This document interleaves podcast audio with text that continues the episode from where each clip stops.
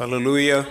நம்முடைய கர்த்தரும் இரட்சகருமாய் இருக்கிற ஆண்டவராகிய இயேசு கிறிஸ்துவின் இணையற்ற நாமத்தில் இந்த மாலை வேளையிலே இங்கே கர்த்தருடைய ஆலயத்தில் எனக்கு முன்பாக நேரடியாக வந்திருக்கிற உங்களையும் உலகின் பல்வேறு பகுதிகளிலிருந்து ஆன்லைன் மூலமாக கர்த்தருடைய வார்த்தையை கேட்பதற்கு ஆவலோடு காத்திருக்கும் தேவ பிள்ளைகளாகிய உங்களையும் இந்த நாளின் வேத பாட வகுப்பிற்கு அன்போடு வாழ்த்தி வரவேற்பதில் நான் மிகுந்த மகிழ்ச்சி அடைகிறேன்.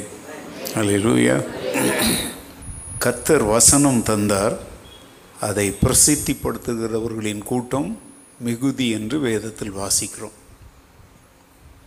அதாவது கர்த்தருடைய வார்த்தையை பெற்றவர்கள் அதை தங்களுக்குள்ளேயே அடக்கி வைக்காமல் பிரசித்திப்படுத்த வேண்டும். We have to proclaim the word of God.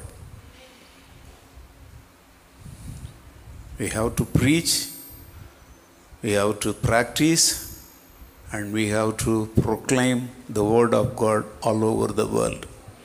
தேவனுடைய வார்த்தையை நாம் பிரசங்கிக்க வேண்டும், கை கொள்ள வேண்டும், அதை பிரசித்திப்படுத்த வேண்டும். அப்படின்னா பிரபல்யப்படுத்த வேண்டும், பிரபலமாக்க வேண்டும், அறியாதோர் அனைவரும் அறிய செய்ய வேண்டும்.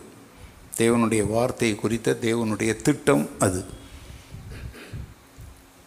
ஏனென்றால் கர்த்தருடைய வார்த்தை தான் மனுக்குலத்திற்கு தேவன் தந்திருக்கிற ஒரே ஜீவன். அதுதான் ஆத்தும உணவு, ஆத்துமாவை குணமாக்கும் அருமருந்து. அதனாலே தேவனுடைய வார்த்தையை ஒருபோதும் நாம் வெறுமனே கேட்கிறவர்களாக அல்ல, அதன்படி செய்கிறவர்களாகவும், அதை அறியாதோருக்கு அறிய செய்கிறவர்களாகவும் நாம் மாற வேண்டும். Praise the Lord. அதாவது தேவனுடைய வார்த்தையை குறித்த நம்முடைய ஆட்டிடியூட் என்ன என்பது ரொம்ப முக்கியம். பைபிளை கையில் வச்சுருக்கிறதுனாலலாம் ஒன்றும் யூஸ் இல்லை. இப்போது ஒரு பர்ஸ் நிறைய நீங்கள் பணம் வச்சுருக்கலாம், ஆனால் அந்த பணம் வந்து உங்களுக்கு உதவாது. ஏன்னால் அந்த பணத்தை குறித்த உங்களுடைய மனநிலை, திட்டம் என்ன என்பது தான் அந்த பணத்திற்குரிய மதிப்பை கொடுக்கும்.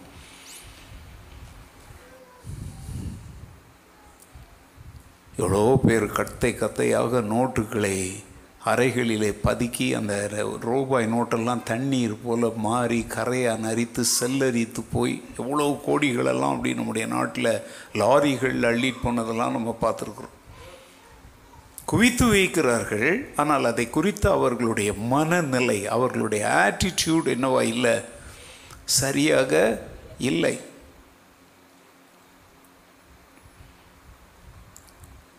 சமீபத்தில் ஒரு பிரபலமானவருடைய நிறுவனங்களில் வந்து பெரிய ஒரு பெரிய ரெய்டு நடத்தினாங்க, ரெண்டு மூன்று நாட்கள். அதை குறித்து நான் பேச விரும்பவில்லை. நீங்கள் நல்லா கவனிக்கணும். இது போன்ற காரியங்களை குறித்து நான் என்னுடைய போதனைகளில் கொண்டு ஏன்னா அது வந்து ஒரு தனிப்பட்ட விஷயம், அது ஒரு அட்மினிஸ்ட்ரேட்டிவ் மேட்டர். அவர்கள் தவறு செய்திருந்தால் அதற்குரிய சில அபராதமோ தண்டனையோ உண்டு, அதை அவர்கள் சந்திப்பார்கள். ஆனால் அதே ஊழியர் தேவனுடைய வசனத்தை புரட்டுவாரானால் அவரை குறித்து நான் இங்கே பேசுவேன். என்கிட்ட நிறைய பேர் கேட்டாங்க, அவங்கெல்லாம் ரொம்ப புகழ் பெற்றவங்க, ரொம்ப பெரிய ஆட்கள் அப்படிங்கிறதுனால அதை பற்றி நீங்கள் ஒன்றுமே பேச மாட்டீங்களே, அதை பற்றி பேசுங்க அப்படின்னு என்கிட்ட கேட்டாங்க. நான் அவங்களுக்கு சொன்னேன், தனி மனித தாக்குதல் நடத்துவதற்கு தேவன் என்னை அழைக்கவில்லை, அவருடைய சத்தியத்தை பாதுகாக்கும் யுத்தம் செய்யத்தான் தேவன் என்னை அழைத்திருக்கிறார்.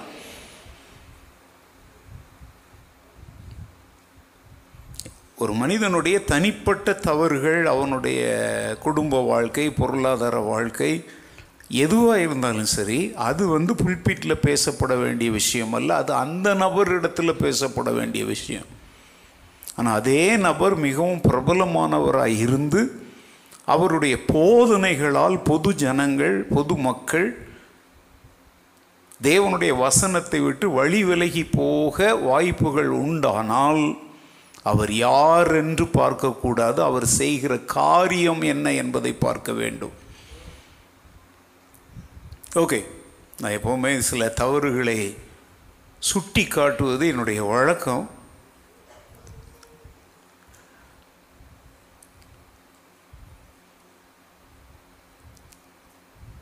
கடந்த வாரம் வர இறுதியில் ஒரு நல்ல தேவனுடைய ஊழியக்காரர் மரித்து போய்விட்டார்.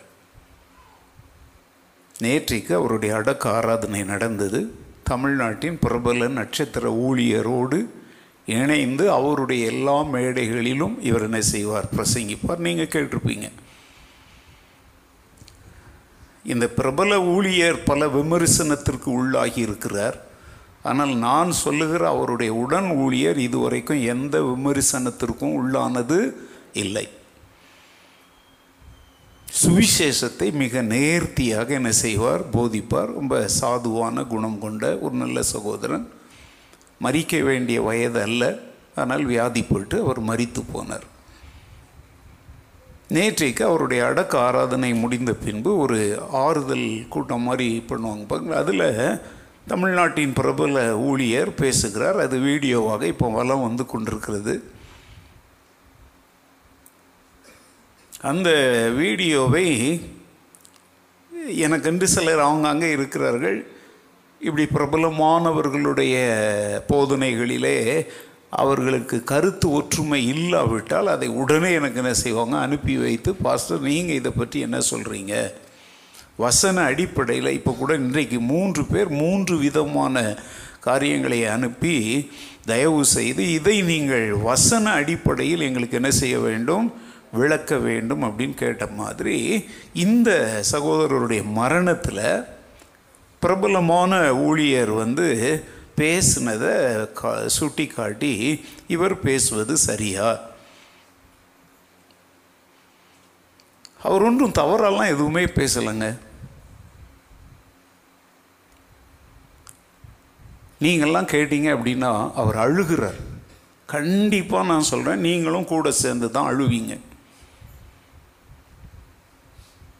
அப்போ இதில் என்ன, எதற்காக அப்போ அப்படிப்பட்ட கேள்விகளை மக்கள் கேட்குறாங்க? ஒன்றும் இல்லை, மரித்தவர் ஒரு தேவனுடைய ஊழியர், குறைந்த வயதுடையவர் தான். கர்த்தருடைய சித்தம் அவரை எடுத்துக்கொண்டார். பாருங்கள், ஒருத்தன் வந்து ஆண்டவர்கிட்ட கேட்குறான், ஆண்டவரே உமக்கு சித்தமானால் என்னை, ஆண்டவர் சொல்கிறார் எனக்கு சித்தம் உண்டு, நீ என்ன ஆகு. தேவன் அப்படி இன்ஸ்டண்ட்டாக அப்போவே அங்கேயே குணமாக்குகிறவர். பவுல் தன்னிலிருந்த ஒரு முள் சரீர பலவீனம் தன்னை விட்டு நீங்கும்படி மூன்று முறை, அதுவும் கரெக்டாக டைமை சொல்கிறாப்பாங்க, த்ரீ டைம்ஸ்.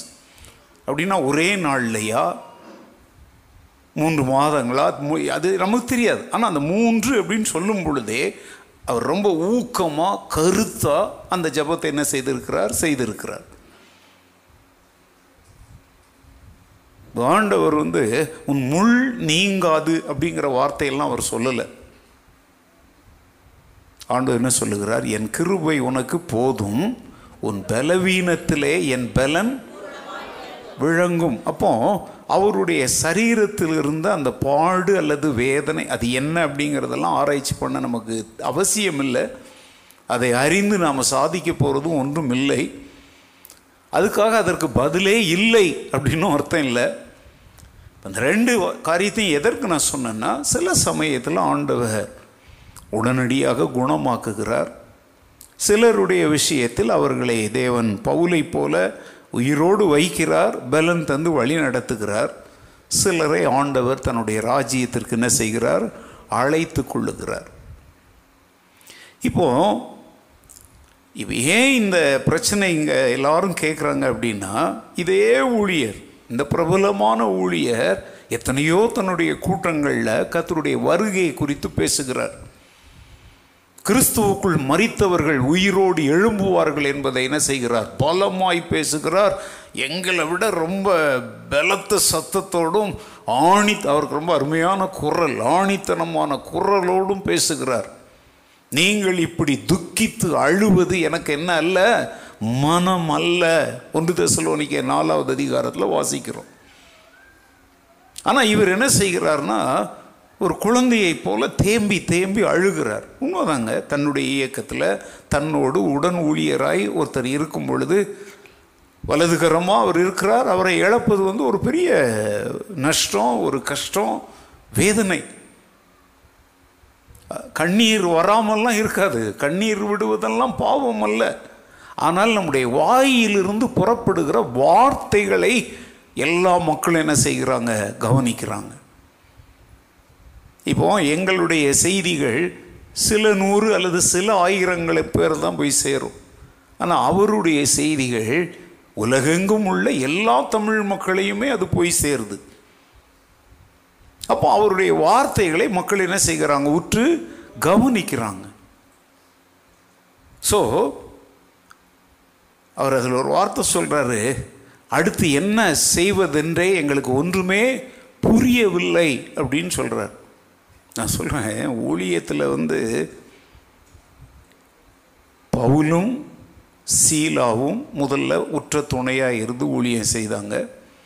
ஒரு இடத்துல வந்து சாரி மன்னிக்க வேண்டும் பவுலும் பர்னபாவும் ஒரு இடத்துல அவங்களுக்குள்ளே வந்து ஒரு வாக்குவாதம் நேரிட்டு ரெண்டு பேரும் என்ன செய்ய வேண்டியதாயிற்று, பிரிய வேண்டியதாயிற்று. அதற்கப்புறம் பவுல் சீலாவோடு சேர்ந்து ஊழியம் செய்கிறார், பர்னபாவும் ஊழியம் செய்கிறார். இது வந்து சரீரத்தில் ஒரு பிரிவு.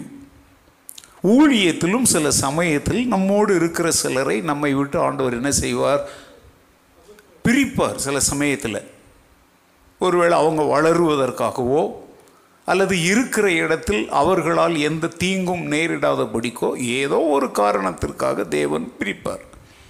சில சமயத்தில் மரணம் என்கிற ஒரு பிரிவையும் ஆண்டவர் என்ன செய்வார், அனுமதிப்பார்.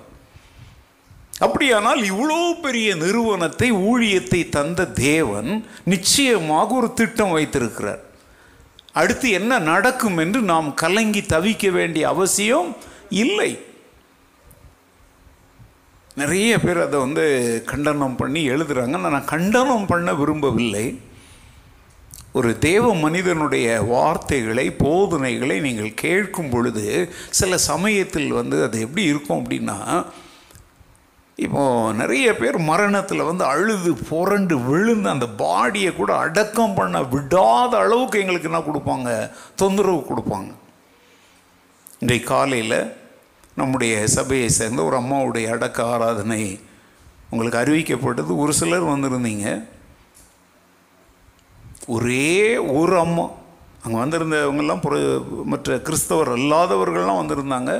ஒரே ஒரு அம்மா, அதுவும் நம்ம ஜபமெல்லாம் என்ன செய்ததுக்கப்புறம் முடித்ததுக்கப்புறம் அவங்க வந்து கிறிஸ்துவ அறியாதவங்கன்னு பார்த்தாலே தெரியுது. அவங்க ஒருவர் தான் அழுதாங்க. மற்றதுக்காக அந்த குடும்பத்தாரெலாம் இந்த அம்மா செத்ததுக்காக சந்தோஷமாக இருக்கிறாங்கன்னு அர்த்தம் இல்லை. நம்ம சொல்கிறோம், அந்த இடத்துல இந்த அம்மா கிறிஸ்துவினுடைய பிள்ளையாக வாழ்ந்ததுனால கிறிஸ்துவோடு இளைப்பார் என்ன செய்திருக்கிறாங்க, போயிருக்கிறாங்க அப்படிங்கிற அந்த நித்திய நம்பிக்கையின் வார்த்தைகள் அவர்களை தேற்றுகிறது. அதனால கிறிஸ்துவை அறியாதவர்களுக்கு முன்பாக நம்பிக்கையற்ற ஜீவனற்ற உயிரற்ற வார்த்தைகளை பேசாதபடி எப்படி இருக்கிறாங்க, கவனமாயிருக்கிறார்கள். நான் அடிக்கடி சொல்வேன், Christianity is a great confession. கிறிஸ்தவம் என்பதே ஒரு பெரிய அறிக்கை தாங்க. அதை வாயினாலும் அறிக்கை செய்கிறோம், செயலாலும் என்ன செய்கிறோம், அறிக்கை செய்கிறோம். ஒரு முப்பது வருடங்களுக்கும் முன்னாடி, நான் நினைக்கிறேன் எண்பத்தி ஆறு என்று நினைக்கிறேன், இன்றைக்கு அந்த ஊழியர் இல்லை, அவர் கிறிஸ்துவோடு இருக்கிறார். அவருடைய வீட்டில் ஒரு விபத்து ஏற்பட்டு மரணம் வந்தபோது அவர் ஜெபித்த ஒரு ஜெபம். அந்த நாட்கள்லாம் இப்படி எனக்கு வந்து வெளி உலகத்தை தொடர்பு கொள்கிற சாதனங்கள் எதுவும் என்றெல்லாம் இருக்கல. அந்த ஜெபம் வந்து ஒரு பெரிய அதிர்ச்சியை எனக்கு உண்டாக்கிட்டு. அது அவர் நல்ல மனதோடு தான் அவர் செய்கிறார். ஆண்டவரே, எனக்கு நேர்ந்த இந்த வேதனை யாருக்குமே நேரக்கூடாது அப்படின்ற ஒரு வார்த்தையை அவர் உபயோகிக்கிறார். அதாவது அவங்க வீட்டில் ஒரு மரணம், ஓகே, வேதனையான மரணம்தான். நான் உங்களுக்கு எத்தனையோ முறை சொல்லியிருக்கிறேன், மரணம் எந்த வழியினாலும் நம்ம என்ன செய்யும், சந்திக்கும். அன்றியும் ஒரே தரம் மறிப்பதும். பின்பு இன்னைக்கு கூட அந்த வசனத்தை அந்த அடக்க ஆராதனை வீட்டில் நான் உபயோகித்தேன், நியாய தீர்ப்படைவது. அந்த ரெண்டே ரெண்டு நியாய தீர்ப்படைவது, ஒன்று நித்திய வாழ்வு, இன்னொன்று நித்திய மரணம். அந்த ரெண்டை தவிர வேறு நியாய தீர்ப்பு இல்லை. நான் எதற்காக இவைகளெல்லாம் இங்கே சொல்லுகிறேன் அப்படின்னா, என்னுடைய போதனைகளை கேட்கும்போது கூட நீங்களும் எப்படி தான் கவனிக்கணும், உஷாராக தான் கவனிக்கணும். நான் பேசினால் கூட நூற்றுக்கு நூறு அப்படியே கரெக்டாக தவறே இல்லாமல் பேசி விடுவேன் அப்படிங்கிற ஒரு அசால்ட்டான மனப்பான்மையோடு நான் செய்யக்கூடாது, கேட்கக்கூடாது. When we come to the Word of God, our feelings should take second place and our faith should take the first place. தேவனுடைய வார்த்தைன்னு வந்தாச்சுன்னா என் உணர்ச்சிகள் வந்து ரெண்டாவது இடத்துக்கு போயிடணும். அந்த இடத்துல சத்தியம்தான் மேலோங்கி நிற்கணும். இது கூட கடைசி கால வஞ்சனைகளில் ஒன்று. எங்கேயோ மூலையில் கிடக்கிற ஒருவர் சொல்லுவதை நிறைய பேர் கேட்பதில்லை. ஆனால் உலகம் அறிந்த ஒருவர் தேவனுடைய வசனத்தோடு சம்பந்தப்பட்ட காரியங்களை குறித்து பேசும் பொழுது மிகுந்த கவனத்தோடு நம்முடைய வார்த்தைகளாலே பலர் எடறி போகவோ அல்லது தாங்கள் செய்கிற காரியங்கள் சரி என்று எண்ணுவதற்கு நாம் என்னவாகிவிடக்கூடாது, ஒரு காரணமாகிவிடக்கூடாது. கொஞ்ச நாட்களுக்கு முந்தைய நான் சொன்ன ஞாபகம் இருக்கா, ஒரு நாய் மரித்த போது அதற்கு தங்களுடைய சபையின் போ பாஸ்டர்ஸ் அல்ல என்ன ஒன்று வச்சுக்கோங்களேன், ஆயர்களை அழைத்து என்ன செய்தாங்க, அடக்க ஆராதனை நடத்தினார்கள் என்று உங்களுக்கு அறிவித்தேன். அப்போ அங்கேருந்து என்ன தெரியுது அப்படின்னா, ஒரு நாயினுடைய மரணத்திற்கு கூட அங்கே அவ்வளோ முக்கியத்துவம் கொடுக்குறாங்க. மனிதனுடைய மரணம், கர்த்தருடைய ஊழியர்களின் மரணம் ஒரு பெரிய இழப்பு. அந்த சகோதரனுடைய இடத்தை கண்டிப்பாக நிறைவேற்ற ஒரு சரியான நபர் இருக்கிறாரான்னு எனக்கு தெரியாது. ஆனாலும் நாம் ஜெபித்தாலும் சரி, பிரசங்கித்தாலும் சரி, நம்முடைய பேச்சுக்களும் ஜெபங்களும் எதை அடிப்படையாய் கொண்டதாக இருக்கணும், தேவனுடைய வார்த்தையை அடிப்படையாய் கொண்டதாக இருக்க வேண்டும். அல்லேலூயா. நான் உங்களுக்கு ஏற்கனவே சொல்லியிருக்கிறேன், திருவசன தேன் துளிகள் ரொம்ப சின்னதாக தான் இருக்கும், நாலே நாலு பாயிண்ட், ஒரு வசனம், ஒரு ஜெபம் இருக்கும். ஒரு தம்பி இருக்கிறான், அவன் என்ன செய்கிறான்னா தினந்தோறும் அந்த திருவசன தேன் துளிகளை அப்படியே ஒரு ரெக்கார்ட் பண்ணி, நம்ம வந்து அஃபீஷியல் ரெக்கார்ட் போடுறோம் அது வேறு, அந்த தம்பிக்கு வந்து அந்த அந்த வசனங்களை வாசிக்கும் பொழுது குறிப்பாக அதில் இருக்கிற ஜெபம், நீங்கள் அந்த ஜெபம் ஒன்று ஒன்று நீங்கள் பார்த்தீங்கன்னா அந்த வசனத்திற்கும் அங்கே சொல்லப்பட்டிருக்கிற குறிப்புகளுக்கும் ஏற்ற ஒரு ஜெபமாக இருக்கும் என்ற பலர் கேட்பதுண்டு. ஐயா, திருவசன தேன் துளிகளில் அந்த நான்கு குறிப்புகளை நாங்கள் கற்றுக்கொள்ளுகிறோம், ஆனால் அதை விட நாங்கள் அதிகமாக கற்றுக்கொள்வது என்ன தெரியுமா, ஒரு வசன அடிப்படையில் ஒரு ஜெபத்தை எப்படி செய்ய வேண்டும் என்பதை நாங்கள் அதிகமாக கற்றுக்கொள்ளுகிறோம். நீங்கள் வாசிக்கலை அப்படின்னா உங்களுக்கு தெரியாது. அதனால் எங்களால் ஆன வரைக்கும் ஆங்கிலத்திலும் தமிழிலும் இப்போது கன்னட மொழியிலும் அதை உங்களுக்காக அனுப்புகிறோம். நீங்கள் அந்த ஜெபத்தை பாருங்கள், வசன அடிப்படையிலான ஜெபம் என்பதற்கு அது ஒரு சின்ன உதாரணம். இன்றைக்கி கூட அதை மத்தியானம் இந்த தம்பி அப்படி அனுப்பியிருந்த பொழுது எழுதுகிறோம், அதை மொழிபெயர்க்கிறோம், எல்லாம் செய்கிறோம். அநேக சமயத்தில் இந்த தம்பி அதை செய்யும் பொழுது அந்த ஜெபத்தை நான் மீண்டும் ஒரு முறை அதை கேட்கிறேன். எழுதுகிறது மாத்திரம் அதை நானே என்ன செய்கிறேன், கேட்கிறேன். இப்போ கூட சாயங்காலம் நான் யோசிச்சுட்டு இருந்தேன், இந்த திருவசன தேன் துளிகளில் மக்களுக்கு ஒரு சின்ன ஒரு இந்த நாளின் ஜெபத்தை நீங்கள் தவறாமல் உங்கள் வாயினால் நீங்களும் என்ன செய்யுங்கள், ஜெபியுங்கள் அப்படின்னு சொல்லணும் அப்படின்னு சொல்லி நான் இன்றைக்கி தான் யோசித்தேன். ஏன் இதை நான் இந்த இடத்துல சொல் இது நான் இப்போ சொல்கிறது உங்களுக்கு புரியாது, ஏன்னா நீங்கள் அதை படிக்கலைன்னா அது புரியாது. இன்றைக்கி வீட்டில் போயிட்டு உங்களுக்கு வந்து டெலகிராமில் வருது, வாட்ஸ்அப்லேயும் வருது. நான் திரும்பவும் சொல்கிறேன், உங்களுக்கு யாருக்காவது டெலகிராமில் வந்து அதை பயன்படுத்த தெரியலை அப்படின்னு சொன்னாக்க நீங்கள் என்ன செய்யலாம், திரும்பவும் வாட்ஸ்அப் குரூப்புக்கு நீங்கள் மாறிக்கலாம். நம்முடைய சபையை சேர்ந்த நல்ல படித்த மெத்த படித்த ஒரு சகோதரி இந்த ஞாயிற்றுக்கிழமை என்கிட்ட பேசினாங்க. அப்போ அவங்க சொன்னாங்க, இந்த டெலகிராமிலிருந்து எப்படி இதை மற்றவங்களுக்கு அனுப்புறதுன்னு எனக்கு தெரியல பாஸ்டர் அப்படின்னாங்க. நான் அவங்களுக்கு சொல்லி கொடுத்தேன், நீங்கள் வேறு ஒன்றும் செய்ய வேண்டாம், அந்த மெசேஜை அனுப்பு அனு அமுக்குங்க அது உங்களுக்கு வாசிக்கிற மாதிரி வரும், மேலே மூணு புள்ளி காட்டும், அதை அமுக்குனிங்கன்னா சேவ் இன் கேலரின்னு வரும், ஆட்டோமேட்டிக்காக அது உங்கள் ஃபோட்டோஸ் கூட வந்து என்ன ஆகிக்கும், சேவ் ஆகிக்கும். அவங்க சொன்ன, ஓ அப்படி ஒன்று இருக்குதா, எனக்கு தெரியல, நீங்கள்லாம் எப்படி ரொம்ப வேக வேகமாக எப்படி கற்றுறீங்க கற்றுக்கிறீங்க பாஸ்டர் அப்படின்னு கேட்டாங்க. நாங்கள் நாங்கள் கற்றுக்குறோம்ல, எங்களுக்கு வந்து நீச்சல் அடிக்க தெரியலைனாலும் மறுக்கரை சேரணும்னா கற்றுக்கொண்டே ஆகணும். அதை மாதிரி கர்த்தருடைய வார்த்தையை என்னென்ன வழிகளெல்லாம் கொண்டு போய் சேர்க்கணுமோ அப்படி கற்றுக்கொள்கிறோம்.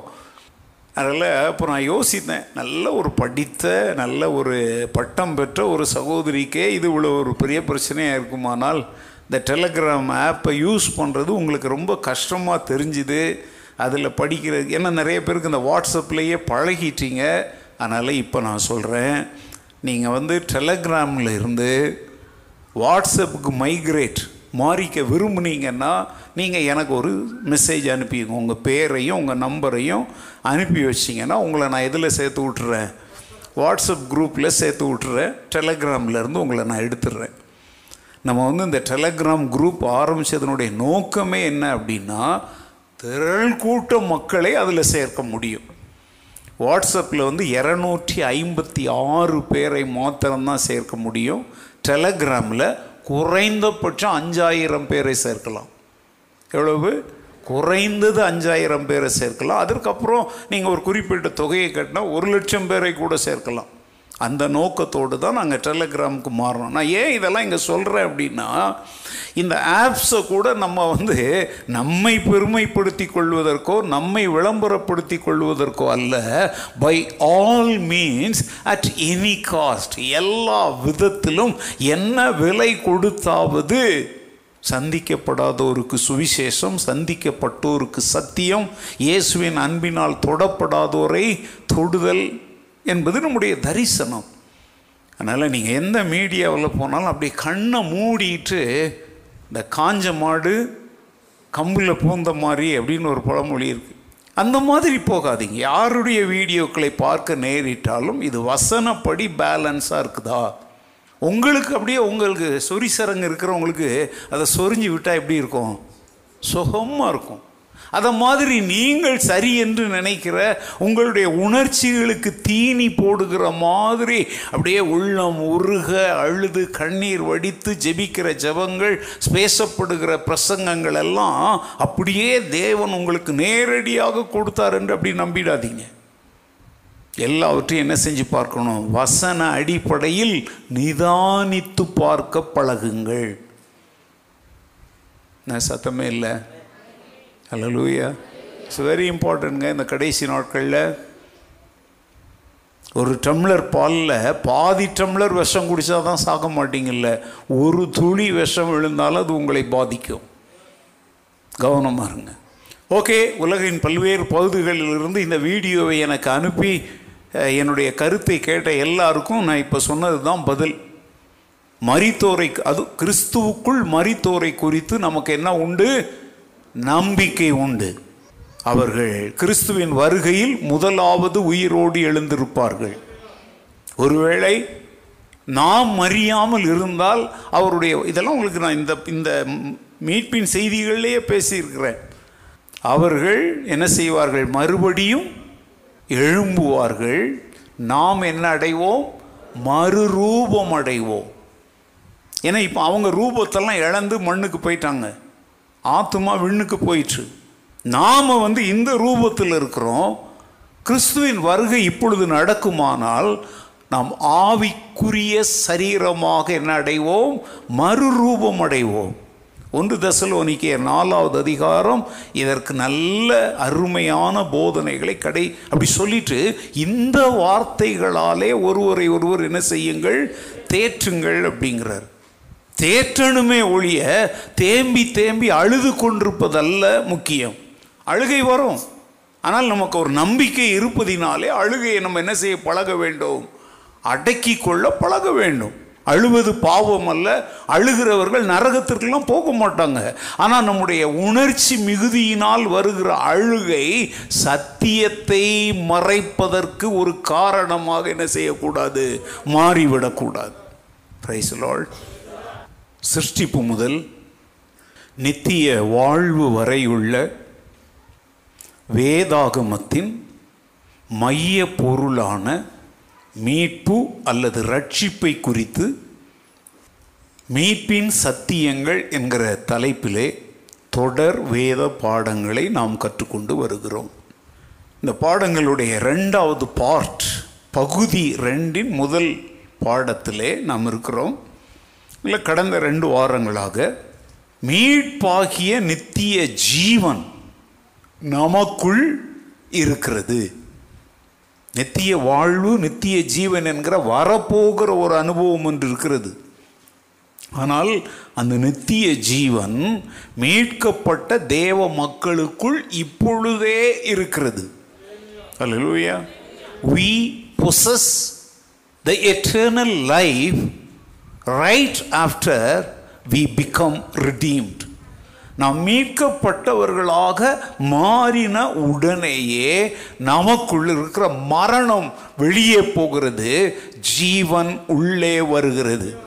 அது ஜீவன் மாத்திரமல்ல, அது பரிபூரண ஜீவன், அது நித்திய ஜீவன். அல்லேலூயா.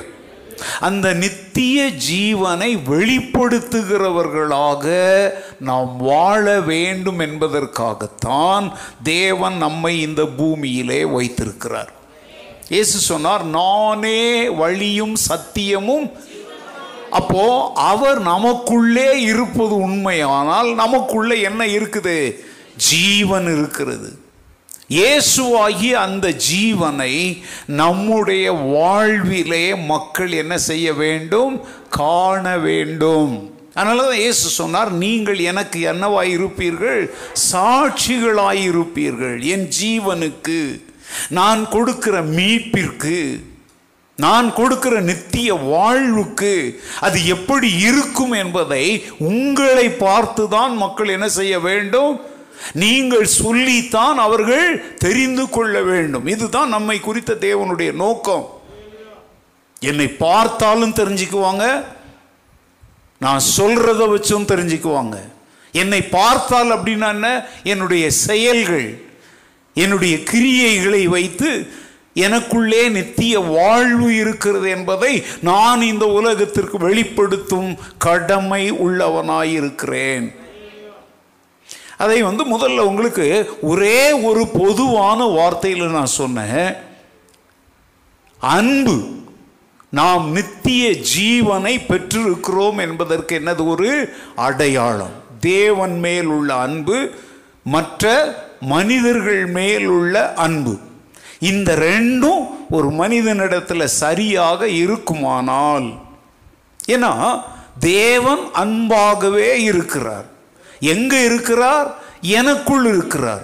அப்போ எனக்குள்ள இருந்து என்ன வரணும்? அந்த அன்பு வெளிப்பட வேண்டும். நடிக்கிற அன்பல்ல.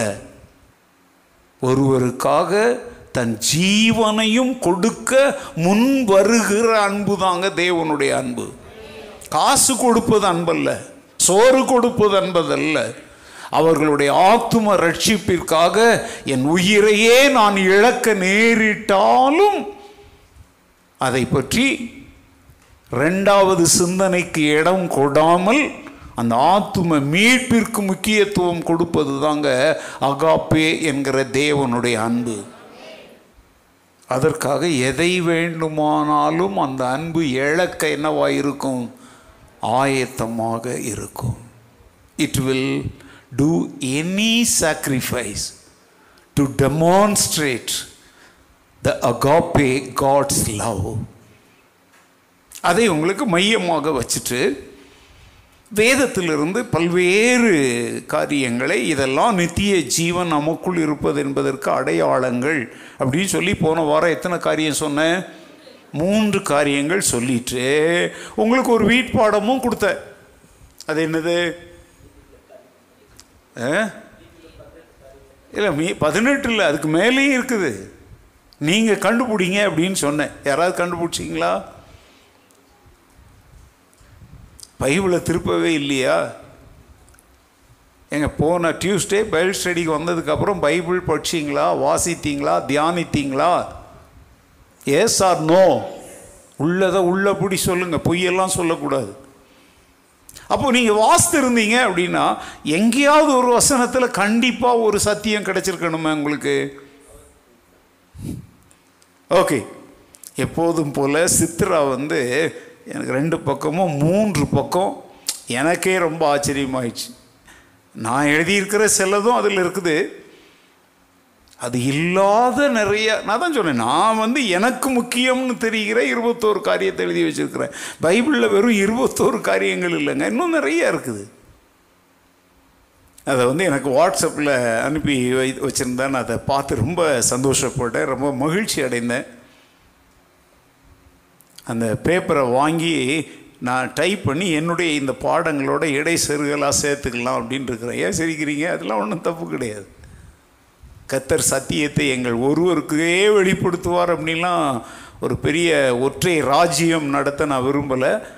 சித்தமாக இருக்கிற யார் வேணாலும் கர்த்தருடைய சத்தத்தை கேட்க முடியும். அல்லேலூயா. ஓகே, என்ன மூன்று காரியத்தை உங்களுக்கு போன வாரத்தில் சொன்னேன்? ஒன்று, தேவனோடுள்ள நம்முடைய தனிப்பட்ட ஐக்கியம். ரெண்டு, நம்முடைய இருதயத்தில் நிறைவான சந்தோஷம்.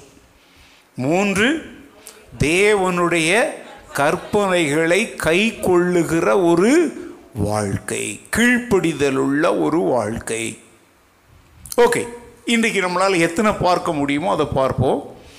ஒன்று யோவான் ரெண்டாவது அதிகாரம் ஆறாவது வசனத்தை திருப்பி பாருங்க. First John chapter two verse six. அவருக்குள் நிலைத்திருக்கிறவன் என்று சொல்லுகிறவன் அவர் நடந்தபடியே தானும் நடக்க வேண்டும்.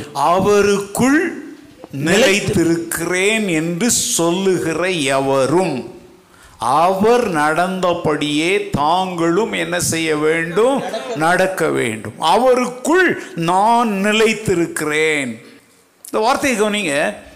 ஆண்டவர் சொல்றார், ஒருவன் என்னிலும் என் வார்த்தைகள் அவனிலும் நிலைத்திருந்தால், யோவான் பதினஞ்சில் சொல்கிறார், அவன் மிகுந்த கனிகளை கொடுப்பான், நாங்கள் அவனிடத்தில் வந்து என்ன செய்வோம்? வாசம் பண்ணுவோம். நீ வந்து நான் கிறிஸ்துவுக்குள் இருக்கிறேன் அப்படின்னு நீ கிளைம் பண்ணுற அப்படின்னா, அது உண்மையானால் கிறிஸ்துவுக்குள் நீ நிலைத்திருக்கிறாய், அவரும் உனக்குள் நிரந்தரமாக வாசம் பண்ணுகிறார் என்றால் அதற்கு ஒரு அடையாளத்தை அங்கே சொல்றார். அப்படி சொல்லுகிற எவனும் அவர் நடந்தபடியே தானும் நடக்க கடவன். அப்ப எனக்குள் பாருங்க, மரணித்திருக்கிறவன் நடக்க மாட்டான். இப்ப நம்ம ஜீவனை பற்றி பேசிட்டு இருக்கிறோம். ஜீவன் உள்ளவன் செயல்படுகிறவனாயிருப்பான். மரணத்திற்கும் ஜீவனுக்குள்ள வித்தியாசமே என்ன? மரணம் நம்மை செயலற்றவர்களாய் மாற்றுகிறது, ஜீவன் நம்மை செயல்படும்படி மாற்றுகிறது. ஒரு காலத்தில் ஐயோ அவர் ஆண்டவருங்க, அவர் செஞ்சாரு, அதை மாதிரிலாம் நம்ம செய்ய முடியுமா அப்படின்னு கதை வசனம் பேசிக்கிட்டு இருந்தோம். அறியாமை அது. ஆனால் வசனம் சொல்லுது, நீ அவருக்குள் நிலைத்திருப்பது உண்மையானால் அவர் நடந்தபடியே தானும் நடக்க. ஒருவேளை கேட்கலாம், இவர் நடக்கிறாரா? ஏங்க, இது நடக்கிறது அப்படிங்கிறது இங்கேருந்து அந்த வாசல் வரைக்கும் நடந்து காட்டுற இந்த காலில் நடக்கிறது இல்லை, அஞ்சு நிமிஷத்தில் நடக்கிறது இல்லை, இது வாழ்நாள் முழுவதும். It is an ongoing process. ஒரு காரியத்தில் இன்றைக்கு பள்ளிக்கூடத்தில் எத்தனை பாடம் கற்றுக் கொடுக்குறாங்க? சிலபஸில் எத்தனை பாடம் இருக்கும் சார்? சொல்லுங்கள் சார். அஞ்சா ஆறா? ஆறு பாடம். பிள்ளைங்க பள்ளிக்கூடத்துக்கு போகும்போது நமக்கு ஆறு பாடம் கற்றுக் கொடுப்பாங்களோ அவங்களுக்கு தெரியாது. அங்கே போனதுக்கப்புறம் தான் ஆங்கிலம் வேறு, இல்லையா, ஹிந்தி வேறு, கன்னடா வேறு, தமிழ் அப்படி லாங்குவேஜ், சயின்ஸ் வேறு, பிசிக்ஸ் வேறு, ஜியாகிரஃபி வேறு, சோசியல் சயின்ஸ் ஏன்னா போயிட்டே இருக்காது. ஆனால் மொத்தத்தில் எங்கேயெல்லாம் சுற்றி வளைச்சி மொத்தத்தில் ஆறு பாடமாக மாற்றி வச்சுருக்குறாங்க. பள்ளிக்கூடத்தில் போய் சேர்ந்த அன்றைக்கே பிசிக்ஸ் பாடத்தில் ஹண்ட்ரட் பர்சன்ட் நான் வாங்கிட்டேன். யாராவது சொல்ல முடியுமா? They are in the process. இந்த உலகத்தில் இயேசு கிறிஸ்து நடந்தபடியே சில காரியங்களில் நடக்க ஆரம்பிச்சாச்சு. சில காரியங்களில் இப்போ தான் நம்ம என்ன செய்கிறோம்? தவழ்ந்து அடி எடுத்து வைக்கிறோம். ஆனால் வசனம் சொல்லுது, அவரில் நீ நிலைத்திருக்கிறன்னு சொன்னால் அவர் நடந்தபடி தான் நீயும் நடக்கணும். இப்போ நான் நடந்தபடி என் மகன் நடக்கிறான் நடக்கிறான்னா ஒரே நாளில் நடக்கலை. குழந்தைகள், நம்ம வீட்டில் பிள்ளைங்க ஒரே நாள் பிறந்த உடனே எழுந்து வந்தாலும் ஓடி நடந்துடுறாங்களா? It is a process. So கிறிஸ்தவ வாழ்க்கை என்பது கற்றுக்கொண்டு அவைகளை கை கொண்டு அவைகளை செயல்படுத்துவதிலே அடங்கி இருக்கிறது. You have to learn what it is. You should have willingness to do it. You have to try your best to accomplish it. ஒன்றை என்னவென்று நீ தெரிந்து கொள்ள வேண்டும், அதை செய்ய வேண்டும் என்கிற ஆவல் உனக்கு இருக்க வேண்டும். என்ன விலை கொடுத்தாவது அதை செய்து முடிக்க வேண்டும். இதுதான் ஒரு நோக்கமுள்ள வாழ்க்கை. ஒன்றையும் கற்றுக்கவும் மாட்டேன், எனக்குன்னு ஒன்றும் விருப்பம்லாம் கிடையாது, யார் என்ன சொன்னாலும் காலம் போட்டு போவேன் அப்படின்னா நீ மீட்கப்படலைன்னு அர்த்தம், நீ இன்னும் ரட்சிக்கப்படலைன்னு அர்த்தம். இதான் அடையாளம். பூம்பு மாடு மாதிரி எல்லாரும் சொல்கிறதுக்கும் ஆமாம்மா எல்லாம் சரி தான் எல்லாம் சரி தான் அப்படின்னு நீ சொல்கிற அப்படின்னா கிறிஸ்து அப்படின்னு எல்லாம் சரின்னு அவர் நடக்கலை. இதுதான் வழி, இதிலே நடவுங்கள் தான் ஆண்டவர் சொல்கிறார். இந்த மாலை வேளையிலே நம்முடைய வாழ்க்கையை நம்ம சற்று ஆராய்ந்து பார்ப்போம். நான் கிறிஸ்துவை போல எத்தனை காரியங்களிலே நடக்க ஆரம்பித்து விட்டேன், இல்லை நான் கிறிஸ்துவை போல எத்தனை காரியங்களிலே நடக்க முயற்சித்து கொண்டிருக்கிறேன்? ரெண்டு கேள்விக்கும் கண்டிப்பாக ஒரு பதில் நம்மிடத்தில் இருக்கணும். நான் இன்னும் முயற்சிக்கவும் இல்லை, இதுவரைக்கும் நான் எதுலேயும் நடக்கவும் இல்லை அப்படின்னா உங்களுடைய மீட்பு, உங்களுடைய ரட்சிப்பின் அனுபவம் ஒரு கேள்விக்குறிக்குள் இருக்கிறது. எவ்வளவு பிரசங்கங்களை கேட்டாலும் உங்கள் வீட்டில் நீங்கள் செய்கிறதையே தான் நீங்கள் செய்வீங்க. முற்காலத்தில் அறிவில்லாமல் பாரம்பரியங்களாய் கை கொண்டவைகளையே மீண்டும் மீண்டும் நீங்கள் செய்வீங்க. உற்றார் உறவினர் சொந்தம் பந்தம் அக்கம் பக்கத்தினர் அவங்கள திருப்திப்படுத்துவதற்காகவே எல்லாவற்றையும் நான் செய்வேன் அப்படின்னு நீங்கள் சொல்கிறீங்க அப்படின்னா நீங்கள் இன்னமும் கிறிஸ்து கொடுத்த ஜீவனாகிய மீட்பை உங்களுக்குள் என்ன செய்யவில்லை, அடையவில்லை என்பதை நீங்கள் ஒத்துக்கொள்ள வேண்டும். மாய்மாலெல்லாம் பண்ணவே முடியாது. வேதம் கேட்கிறது, நீங்கள் எந்த மட்டும் ரெண்டு நினைவுகளால் குந்தி குந்தி நடப்பீர்கள், இருமனமுள்ளவன் தன் வழிகளில் எல்லாம் நிலையற்றவனாயிருக்கிறான், அப்படிப்பட்ட மனுஷன் தான் கர்த்தரிடத்தில் எதையாகிலும் பெறலாம் என்று நினையாதிருப்பானாக என்று யாக்கோபு ஒன்றாவது அதிகாரத்தில். நீ ஜெபிக்கலாம், இல்லை நினைக்கவே கூடாதுன்றாரு. இன்றைய கிறிஸ்தவர்களிடத்தில் இருக்கிற இன்றைய திருச்சபைகளின் மிகப்பெரிய பிரச்சனை என்ன தெரியுமாங்க? இரட்டை நிலைப்பாடு. ஆலயத்திற்குள் விசுவாசிகள் மத்தியில் இருக்கும் பொழுது ஒரு நிலை, இதை விட்டு விட்டு மற்ற மக்களோடு சொந்த பந்தங்களோடு உறவுகளோடு நாம் பழகும் பொழுது நம்முடைய நிலைப்பாடு அங்கே அப்படியே மாறிடுது. அங்கே பைபிளும் இல்லை, இயேசுவும் இல்லை, எல்லாவற்றையும் தூக்கி மூட்டை கட்டி வச்சுட்டு அவர்களோடு சேர்ந்து எல்லாவற்றையும் செய்வோம். அப்படின்னா நீ அவருக்குள் என்ன செய்யலை, நிலைத்திருக்கலை. நிலைத்திருக்கிறதுனா என்ன தெரியுமாங்க? இங்கே எப்படி இருக்கிறோமோ அதே மாதிரி தான் வீட்லேயும் இருப்போம், வீட்டில் எப்படி இருக்குமோ அப்படி தான் கடை தெருவுலையும் இருப்போம். எங்கே போனாலும் அந்த நிலைப்பாடு என்ன செய்யாது, மாறாது. என்னுடைய நம்பிக்கை மாறாது, நம்பிக்கையின் அடிப்படையிலான என்னுடைய செயல்பாடுகளும் என்ன செய்யாது, மாறாது. அதுதான் நிலைத்திருப்பது. நான் என்னுடைய இள வயதின் அனுபவத்தை உங்களுக்கு சொல்லியிருக்கிறேன். செடிகள் வளர்ப்பதில் நான் மிகுந்த ஆர்வம் உள்ளவன். செடினா எனக்கு ரொம்ப பிடிக்கும். இப்போல்லாம் நமக்கு வந்து இங்கே வளர்க்க வசதி இல்லை. இப்போ இங்கே மேலே வந்ததுக்கப்புறம் தொட்டிகளில் நிறைய செடி, அதை சொல்லிகிட்டே இருக்கிறேன். மூலையில் நமக்கு ஒரு இடம் கூட நீங்கள் அங்கே பார்க்க, இந்த வலெல்லாம் போட்டு வச்சுருக்கோம், அதெல்லாம் இருக்குன்னா செடிகள் வைப்பதற்காக.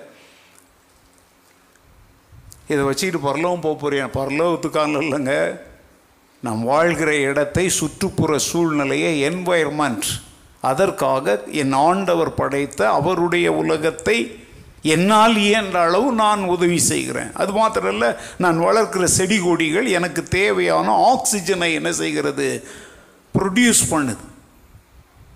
கண் கவராக அது ஒரு மன மகிழ்ச்சியை தருகிறது, அவ்வளோதான். எங்கள் வீட்டில் வந்து வீடு போக மீதி இடங்கள், ஊர் நாட்டிலலாம் பார்த்திங்கன்னா வீடு ஒரு பக்கம், மீதி எல்லாமே என்னதாக இருக்கும், காலியாக இருக்கும், மரங்கள் இருக்கும், பூக்கள் வச்சுருப்பாங்க, பழங்கள்லாம் அங்கே வச்சுருப்பாங்க, தங்கள் வீட்டுக்கு தேவையான முருங்கை மரம், இது போன்ற எல்லாம் பெரும்பாலும் அங்கேயே வீட்டிலேயே நமக்கு கிடச்சிடும். தண்ணி இருக்கலாம், பஞ்சமே இருக்காது. நான் என்ன செய்வேன் தெரியுமா, எங்கே எந்த பூச்செடியை கண்டாலும் உடனே அதை எடுத்துகிட்டு வந்துடுவேன். ஏன்னா நான் மலைப்பகுதி கிராமத்தை சேர்ந்தவன், நல்ல பூக்கள் செடிகளுக்கெல்லாம் பஞ்சமே கிடையாது. என்ன செய்வேன் அப்படின்னா, இப்போ இன்றைக்கி சாயங்காலம் ஒரு செடியை தோண்டி அதை நடுவேன். அந்த காலத்தில் சும்மா ஒரு அது யாரோ சொன்னாங்க, இந்த செம்பில் செஞ்சால் ஒரு பைசா இருக்கும், செப்பு செப்பில் ஒரு பைசா பார்த்துருக்கீங்களா, செடி நடும்போது அதை போட்டால் செடி நல்லா வளரும் அப்படின்வாங்க. அதை நான் அப்படியே நம்பிட்டேன். என்ன பண்ணுவேன் அப்படின்னாக்க, சாயங்காலத்தில் செடியை நாட்டிட்டு அந்த ஒரு பைசாவையும் அதில் போட்டு மூடிட்டு ஒரு ஜெபம் வேறு பண்ணுவேன். ஏன்னா எங்கள் அம்மா சிறு வயதுலேருந்து ஜெபம் பண்ண கற்றுக் கொடுத்ததுனால அந்த செடி நல்லா வளர்ந்து அப்படியே இப்போ அருமையான பூக்கள் பூக்கணும்னு ஒரு ஜெபம்லாம் ரொம்ப பக்தியாக பண்ணுவேங்க. பண்ணிட்டு வந்து படுத்துட்டு தூங்க போகிறதுக்கு முன்னாடி ஒரு முறை போய் அதை பார்த்துட்டு வேற வருவேன். அது என்ன ஆகும் தெரியுமாங்க, தலை தொங்கி கிடக்கும். நான் நடும்போது நல்லா நிமிர்ந்து நின்ற செடி தலை என்ன செய்யும், இது இயற்கை. அப்போ ராத்திரியெல்லாம் அந்த செடிக்காகவே ஜெபம் பண்ணிட்டு அப்படி தூங்கிட்டு காலையில் எழுந்த உடனே ஓடி போய் பார்ப்பேன், அந்த செடி என்ன செய்யும், அப்படியே சாய்ந்து தான் நிற்கும். ஏன்னா இனி அதன் மேலே சூரிய ஒளி படணும், காற்று படணும், அதற்கப்புறம் தானாகவே என்ன செய்ய ஆரம்பிக்கும், நிமிர ஆரம்பிக்கும். அப்போ நான் என்ன செய்வேன் தெரியுமா, சாயங்காலம் வச்சோம் விடிய காலம் வரைக்கும் இந்த செடி நிமிரில் சாவ போகுது, அப்போ இந்த இடம் சரியில்லை, அதான் இங்கே வாஸ்து சரியில்லைன்றாங்களா, அந்த மாதிரி உடனே காலையில் என்ன பண்ணுவேன் தெரியுமா, இன்னொரு குழியை தோண்டி அதே செப்பு பைசா கண்டுபிடிச்சி போட்டு இன்னும் கொஞ்சம் ஒரு பவர்ஃபுல்லாக ஒரு ஜெபம் பண்ணி வச்சுட்டு எங்கள் அம்மாட்ட சொல்லுவேன், மத்தியானம் தண்ணி ஊற்றுமா அதெல்லாம் சொல்லிவிட்டு ஸ்கூலுக்கு போயிடுவேன். சாயங்காலம் வந்து பார்த்தா செடி ஒரே அடியாக தரையில் ஃப்ளாட்டாக கிடக்கும். இப்படி நான் சாகடிச்சிருக்கிற செடிகளுக்கு அளவே இல்லைங்க. ஏன், செடி மேலே தவறா, என் மேலே தவறா? அந்த செடி அந்த ஒரு இடத்துலையே நிலைத்திருந்து வேர் விடுவதற்கு நான் என்ன கொடுக்கல, வாய்ப்பு கொடுக்கல. இப்போ ஞாயிற்றுக்கிழமை உங்களுக்கு வந்து ஜீவனுள்ள தேவனுடைய வசனங்கள் என்னும் விதையை உங்கள் இருதயமாகிய நிலத்தில் விதைத்து அனுப்பினேன் நான். என்ன இந்த ஞாயிற்றுக்கிழமை என்ன சத்தியம் எத்தனை கேட்டீங்க, நீதிமானுக்கு கிடைக்கிற மூன்று ஆசீர்வாதம். ரொம்ப எளிமையாக பேசினேன்.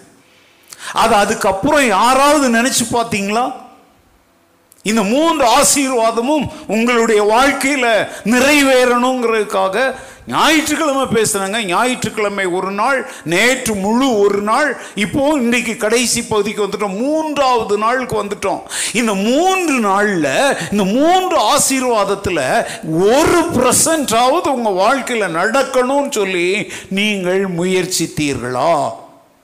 முயற்சிக்கல அப்படின்னா அதைத்தான் எபிரேய நிருபம் ஆக்கியோன்னு சொல்லுகிறான், நீங்கள் உங்களை வஞ்சியாதபடிக்கு திருவசனத்தை கேட்கிறவர்களாய் மாத்திரமல்ல அதன்படி செய்கிறவர்களாயும் இருங்கள். கேட்பது எல்லாரும் கேட்பாங்க, செய்கிறவன் தான் பாக்கியவான். நான் சொன்ன இந்த வசனங்களை கேட்டு அதன்படி செய்கிறவன் எவனோ அவன் கற்பாறையின் மேல் ஆழமாய் தோண்டி அஸ்திபாரம் போட்டு அதன் மேல் தன் வீட்டை கட்டின புத்தியுள்ள மனிதனுக்கு ஒப்பாயிருக்கிறான். அவன் அந்த வீட்டை கட்டின பின்பு பெரு மழை சொரிந்து பெரு வெள்ளம் வந்து அந்த வீட்டின் மேல் மோதிய போதும் அந்த வீடு அசையாமல் உறுதியாய் நின்றது. இதாங்க நிலைத்திருத்தல். அந்த ஆழமாய் தோண்டி, அதுவும் எதுல? கற்பாறையில். அந்த கற்பாறை என்பது தேவனுடைய திருவசனங்கள். அந்த அஸ்திபாரம் என்பது உன்னுடைய விசுவாசம். அதைத்தான் ஆண்டவர் சொல்றார், நான் கிறிஸ்துவுக்குள்ள இருக்கிறேன், நான் அவருக்குள்ள நிலைத்திருக்கிறேன், நான் அவருடைய பிள்ளை. வெரி குட், நல்ல அறிக்கை. ஆனா அங்க வசனம் என்ன எதிர்பார்க்குது? அப்படி சொல்றல்ல, ரொம்ப நல்லது. அவர் நடந்தபடியே நீயும் என்ன செய்? நட. ரொம்ப பிளைன் அண்ட் சிம்பிள் ட்ரூத்துங்க. ரொம்ப ஆழமான சத்தியங்க. ஆழமான சத்தியமோ அகலமான சத்தியமோ நீளமான சத்தியமோ உயரமான சத்தியமோங்கிறதெல்லாம் நீ இப்போ உங்கள் பரீட்சைக்கு மார்க் போடுற மாதிரி போட்டுக்கிட்டு இருக்காத. உன் வாழ்க்கையில் இந்த சத்தியம் கிரியை செய்கிறதா என்பதை பார். எனக்கு ஆழமான சத்தியமும் அவசியம் இல்லை, உயரமான சத்தியமும் இல்லை, என்னை என் இயேசுவை போல மாற்றுகிற சத்தியம் தேவை. ஹலோ, எல்லாம் அவங்க ஆழமா பேசுறாங்க, என்ன டீப்பா பேசுறாங்க. ஆழம் டீப்பு நீளெல்லாம் கணக்கு எடுக்கிறதுக்கு நீ யார்? உன் இருதயத்தின் ஆழத்திலே அது கிரியை செய்கிறதா? உன்னை உருமாற்றுகிறதா? உன்னை இயேசுவை போல உருவாக்குகிறதா? அப்படின்னா உனக்குள்ள என்ன இருக்குது? நித்திய ஜீவன் இருக்குது. அல்லேலூயா. ஐந்தாவதான ஒரு காரியம், எல்லாமே முடிந்த வரைக்கும் ஒன்று யோவான்ல இருந்தே தான் நான் எடுக்கிறேன். ஒன்று யோவான் ரெண்டாவது அதிகாரம் ஒன்பதாவது வசனம். ஒளியிலே இருக்கிறேன் என்று சொல்லியும் தன் சகோதரனை பகைக்கிறவன், ஒன்பதுல இருந்து பதினொன்று வரைக்கும், இதுவரைக்கும் இருளிலே இருக்கிறான். தன் சகோதரனிடத்தில் அன்பு கூறுகிறவன் ஒளியிலே நிலை கொண்டிருக்கிறான், அவனிடத்தில் இடரல் ஒன்றும் இல்லை. தன் சகோதரனை பகைக்கிறவன் இருளிலே இருந்து இருளிலே நடக்கிறான், இருளானது அவன் கண்களை குருடாக்கினபடியால் தான் போகும் இடம் இன்னதென்று அறியாதிருக்கிறான். மூணாவது அதிகாரம் பத்தாவது வசனம் அதே ஒன்று. இதனாலே தேவனுடைய பிள்ளைகள் இன்னார் என்றும் பிசாசின் பிள்ளைகள் இன்னார் என்றும் வெளிப்படும். நீத்தம்போது இருபத்தி மூணு, அதிலே பத்தொன்பதாவது வசனம் இருபத்தி மூணாவது வசனம். இதனாலே நாம் நம்மை சத்தியத்திற்குரியவர்கள் என்று அறிந்து நம்முடைய இருதயத்தை அவருக்கு முன்பாக நிச்சயப்படுத்தி கொள்ளலாம். நாம் அவருடைய குமாரனாகி இயேசு கிறிஸ்துவின் நாமத்தின் மேல் விசுவாசமாக இருந்து அவர் நமக்கு கட்டளையிட்டபடியே ஒருவரில் ஒருவர் அன்பாயிருக்க வேண்டும் என்பதே அவருடைய கற்பனையாக இருக்கிறது. ஓகே, எல்லா வசனங்களையும் வாசிக்க நேரம் இல்லை. நாலாவது அதிகாரம் ஏழாவது வசனத்திலிருந்து இருபத்தொன்றாவது வசனம் வரைக்கும், ஐந்தாவது அதிகாரம் ஒன்றாவது வசனம், இவைகளெல்லாம் நீங்கள் பார்த்தீங்கன்னா ஒரே சத்தியத்தை அப்போஸ்தலன் யோவான் மீண்டும் மீண்டும் எழுதுகிறார். அது என்னன்னு யாராவது கண்டுபிடிச்சிட்டிங்களா? ஒருவர் மேல் ஒருவர் காண்பிக்கிற அன்பு, லவ்விங் ஈச் அதர். லவ்விங்னோடனே லவ் பண்ண சொல்கிறேன்னு நினச்சிடாதீங்க. ஒருவர் மேல் ஒருவர் காட்டுகிற அன்பு. நாம் தேவனுடைய பிள்ளைகளாய் இருக்கிறோம், நமக்குள் தேவனுடைய ஜீவன் இருக்கிறது, நாம் நித்திய ஜீவனை உடையவர்களாய் இருக்கிறோம் என்பதற்கு ஒரு அடையாளம். இதைத்தான் நான் ரொம்ப அடிக்கடி சொல்கிறேன். நாங்கள் ஒரு வார்த்தை பிராக்டிக்கல் ட்ரூத்ஸுங்க. இப்போவும் சொல்கிறேன், இயேசு எப்போ வருவார்? அவர் வர வேண்டிய நேரத்தில் நீ விரும்பினாலும் சரி விரும்பாட்டாலும் சரி அவர் வருவார். நாள் நேர் நட்சத்திரம் குறிக்கிறது ஓன் வேலை இல்லை, அந்த அணுகுமுறை உனக்கு வேண்டாம். இப்போ நாங்கள் போதிக்கிறோமே, இந்த மாதிரி உபதேசங்களை எடுத்து இந்த கண்ணாடிக்கு முன்னால் நின்று நான் சரியாக இருக்கிறேனா அப்படின்னு உன்னை சரிப்படுத்தி கொள்வது தான் உன்னுடைய வேலை. நாளைக்கு இங்கே நம்ம சர்ச்சில் ஒரு கல்யாணம் நடக்க போகுது. மணமகனும் வருவார், மணமகளும் வருவார். ரெண்டு பேரும் வருவதற்கு முன்பு என்னத்தை பார்த்துட்டு வருவாங்க? கண்ணாடியை பார்த்துட்டு வருவாங்க, இல்லையா? இப்போலாம் பெரிய பெரும்பாலான பசங்க கண்ணாடி பார்க்குறாங்களான்னு தெரில. ஏன்னா எல்லாம் ஒன்றுமே இந்த சீப் இல்லாத ஒருத்தரை பார்த்து பழகிட்டேன்னா அவனுக்கு சீப்பெல்லாம் வச்சு அப்படின்லாம் அவனுக்கு தேவையில்லை, இப்படி வேணும்னே இப்படி பண்ணி விட்றானுங்க. நான் அன்றைக்கி ஒரு பையனுடைய கல்யாணத்தில் நான் சொன்னேன், முனச்சேச்சியில் நடந்த கல்யாணம் தான். இந்த முடியெல்லாம் நீ கொஞ்சம் ஒழுங்காக வெட்டிட்டு வரணும், இப்படிலாம் விடக்கூடாது அப்படின்னு சொல்லி சொன்னேன். ஆளுடைய கிருபையில் ரொம்ப கீழ் முடிச்சிட்டாங்க, ரொம்ப அருமை. அதே மாதிரி ஞானஸ்தானம் எடுத்த ஒன்று ரெண்டு பையன்களுக்கு சொன்னேன், நீ முடியை வெட்டிட்டு வரணும் அப்படின்னு சொன்னேன். அதே மாதிரி ஒழுங்காக என்ன பண்ணானுங்க. இந்த பொண்ணுங்க என்ன பண்ணுவாங்க தெரியுமா, யாரை நினச்சே எப்படி பண்ணுவாங்களோ. இப்போ அந்த பொண்ணுங்க அந்த நேரத்தில் படாத பாடு போடுறாங்க. யார் கையில் சிக்கி, யாருமா பியூட்டி பார்லர் ஆண்டிக்கிட்ட சிக்கிக்கிறாங்க. நீயே தினந்தோறும் உன் முகத்தை கழுவி நல்லா சுத்தம் பண்ணிட்டு வந்தனா இயற்கை அழகில் இருப்ப. எப்போவுமே இயற்கை அழகு மேலானது. ஆனால் இங்கே இவங்க போட்டு அடி அடின்னு அடித்து மூஞ்ச வீங்க வச்சு. நாங்கள் இதெல்லாம் உங்களுக்கு நகைச்சுவைக்காக சொல்லலைங்க, நம்முடைய திருச்சபையில் நடந்த ஒரு பெண்ணுடைய கல்யாணத்தில் நடந்ததை சொல்கிறேன். அவருடைய கலரை மாற்றி அங்கே கொண்டாந்து விட்டுட்டாங்க. அது வந்து கொஞ்சம் நெருக்கடியான அந்த மன மேடையில் கீழே இருந்து ஃபோக்கஸ் லைட்டை வச்சு விட்டுட்டாங்க. அந்த ஃபோக்கஸ் லைட்டினுடைய சூட்டில் அவளுடைய முகத்தில் போட்டிருந்த அந்த என்னதுன்னு தெரில, அதெல்லாம் அப்படியே கொஞ்சம் அப்படியே இழக ஆரம்பித்து இப்போ நம்ம கண்ணீர் விட்டு அழுதா அப்படி ஒரு மாதிரி கோடு கோடாக விழும் பார்த்தீங்களா. ஒருவேளை நீங்கள் யாருன்னு கூட கண்டுபிடிச்சிடுவீங்க. ரொம்ப நம்முடைய சேர்ச்சில் நடந்த ஒரு திருமணம் அது. அப்புறம் நான் வந்து நான் தான் அதை எல்லாத்தையும் முன்னால் நடத்தின இடையில் போயிட்டு அவள்கிட்ட நான் மெதுவாக சொன்னேன், கர்ச்சிப்பு எடுத்து அப்படி லைட்டாக அப்படி நடிகைகளும் அப்படி பண்ணுவாங்க தெரியுமா. நான் அப்படியே சொன்னேங்க, தேய்ச்சிடாத, ஏன்னா தேய்ச்சா இன்னும் கேவலமாகிடும். ஆனால் நான் என்ன சொ அப்படியே மெதுவாக பக்கத்தில் அப்படி போய் ஏதோ சொல்கிற போகிற மாதிரி அப்படி காதில் சொன்னேன், உன் கர்ச்சிப்பு எடுத்து என்ன பண்ணிக்க லைட்டாக அப்படி லைட்டாக டச் பண்ணு அப்படின்னு சொன்னேன். அவளுக்கு எதுக்காக நான் சொல்கிறேன்னு தெரியல, அவளுக்கு அவளுக்கு தெரில. சிலர் கேட்கலாம், இவர் கேட்க இந்த ஏங்க இதை நான் கவனிக்காமல் போகிற வேறு யாருங்க கவனிப்பாங்க. இப்படிலாம் வழியே கூடாதுங்கிறதுக்கு இப்படிலாம் பார்த்தா தான் சொல்ல முடியும். அது என் பிள்ளை மாதிரி நான் நடத்தி வச்ச கல்யாணம், அதனால நான் உரிமையோடு நான் அதை சொல்கிறேன். அப்போ உனக்கு ஒன்று சொல்லட்டா, வரப்போகிற மணவாளனுக்கு ஏற்ற அலங்கரிக்கப்பட்ட மணவாட்டியாக நான் மாறிக்கொண்டிருக்கிறேனா என்பதைத்தான் நீ பார்க்கணும். மணவாளன் வர வேண்டிய நேரத்தில் வருவார், எங்கே போயிடுவார்? நான் உங்களை திக்கற்றவர்களாக விடேன், நான் உங்களிடத்தில் திரும்பி வருவேன்னு கர்த்தர் வாக்கு பண்ணியிருக்கிறார். நீ உன்னை அலங்காரம் செய்து கொள்வதில் ஆவிக்குரிய அலங்காரம், அதில் ஒன்று என்னது, மற்றவர்கள் மேல் நாம் காட்டும் அன்பு. நீங்கள் கேட்கலாம், அதெல்லாம் ரொம்ப கஷ்டம் பாஸ்டர், அதனால தான் அந்த அன்பு உங்ககிட்ட இல்லைங்கிறதுனால தான் நமக்கு அருளப்பட்ட பரிசுத்த ஆவியானவர் மூலம் அந்த அன்பை தேவன் நம்முடைய இருதயத்தில் என்ன பண்ணியிருக்கிறார்.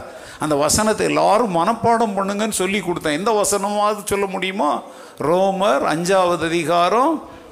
இப்போ கையெழுங்க எல்லாரும் சொல்லுங்க, வாயை திறந்து. ரோமர் அஞ்சு அஞ்சு.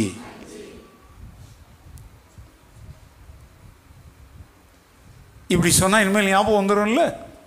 அஞ்சு அஞ்சு என்னது? அஞ்சு அஞ்சு பயந்து பயந்து இல்லை, ரோமர் ஐந்து ஐந்து.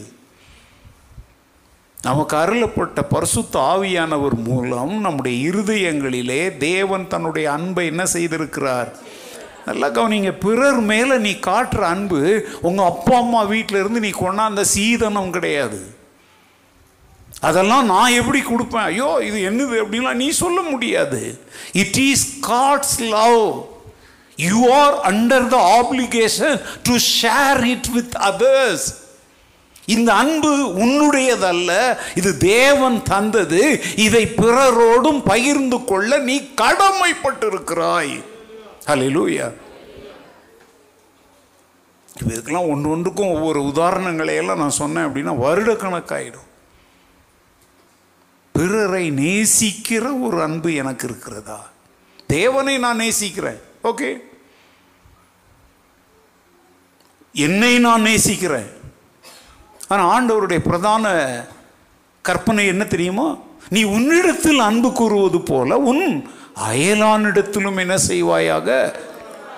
இந்த ரெண்டு கற்பனைகளில் எல்லா கற்பனைகளுமே அடங்கி இருக்கிறது என்று இயேசு சொன்னார்.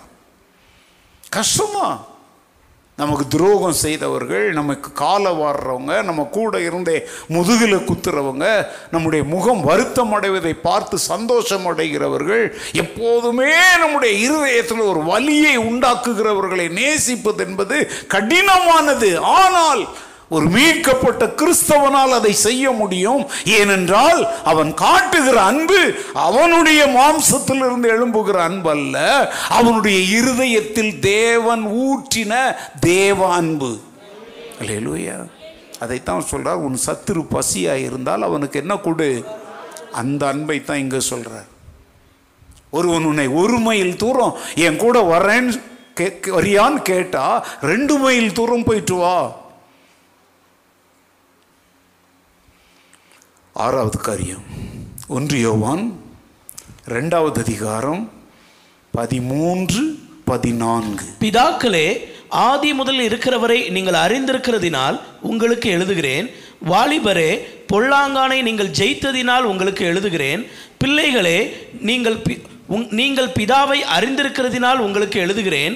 பிதாக்களே, ஆதி முதல் இருக்கிறவரை நீங்கள் அறிந்திருக்கிறதினால் உங்களுக்கு எழுதுகிறேன். வாலிபரே, நீங்கள் பலவான்களாய் இருக்கிறதினாலும் தேவ வசனம் உங்களில் நிலைத்திருக்கிறதினாலும் நீங்கள் பொல்லாங்கானை ஜெயித்ததினாலும் உங்களுக்கு எழுதுகிறேன். ஓகே, ஐந்தாவது அதிகாரம் நாலாவது வசனம் பதினெட்டாவது வசனம். ஒன்றியோவா, தேவனால் பிறப்பதெல்லாம் உலகத்தை ஜெயிக்கும், ஜெயிக்கும் நம்முடைய விசுவாசமே உலகத்தை ஜெயிக்கிற ஜெயம். பதினெட்டாவது வசனம், தேவனால் பிறந்த எவனும் பாவம் செய்யான் என்று அறிந்திருக்கிறோம். தேவனால் பிறந்தவன் தன்னை காக்கிறான், பொல்லாங்கான் அவனை தொடான்.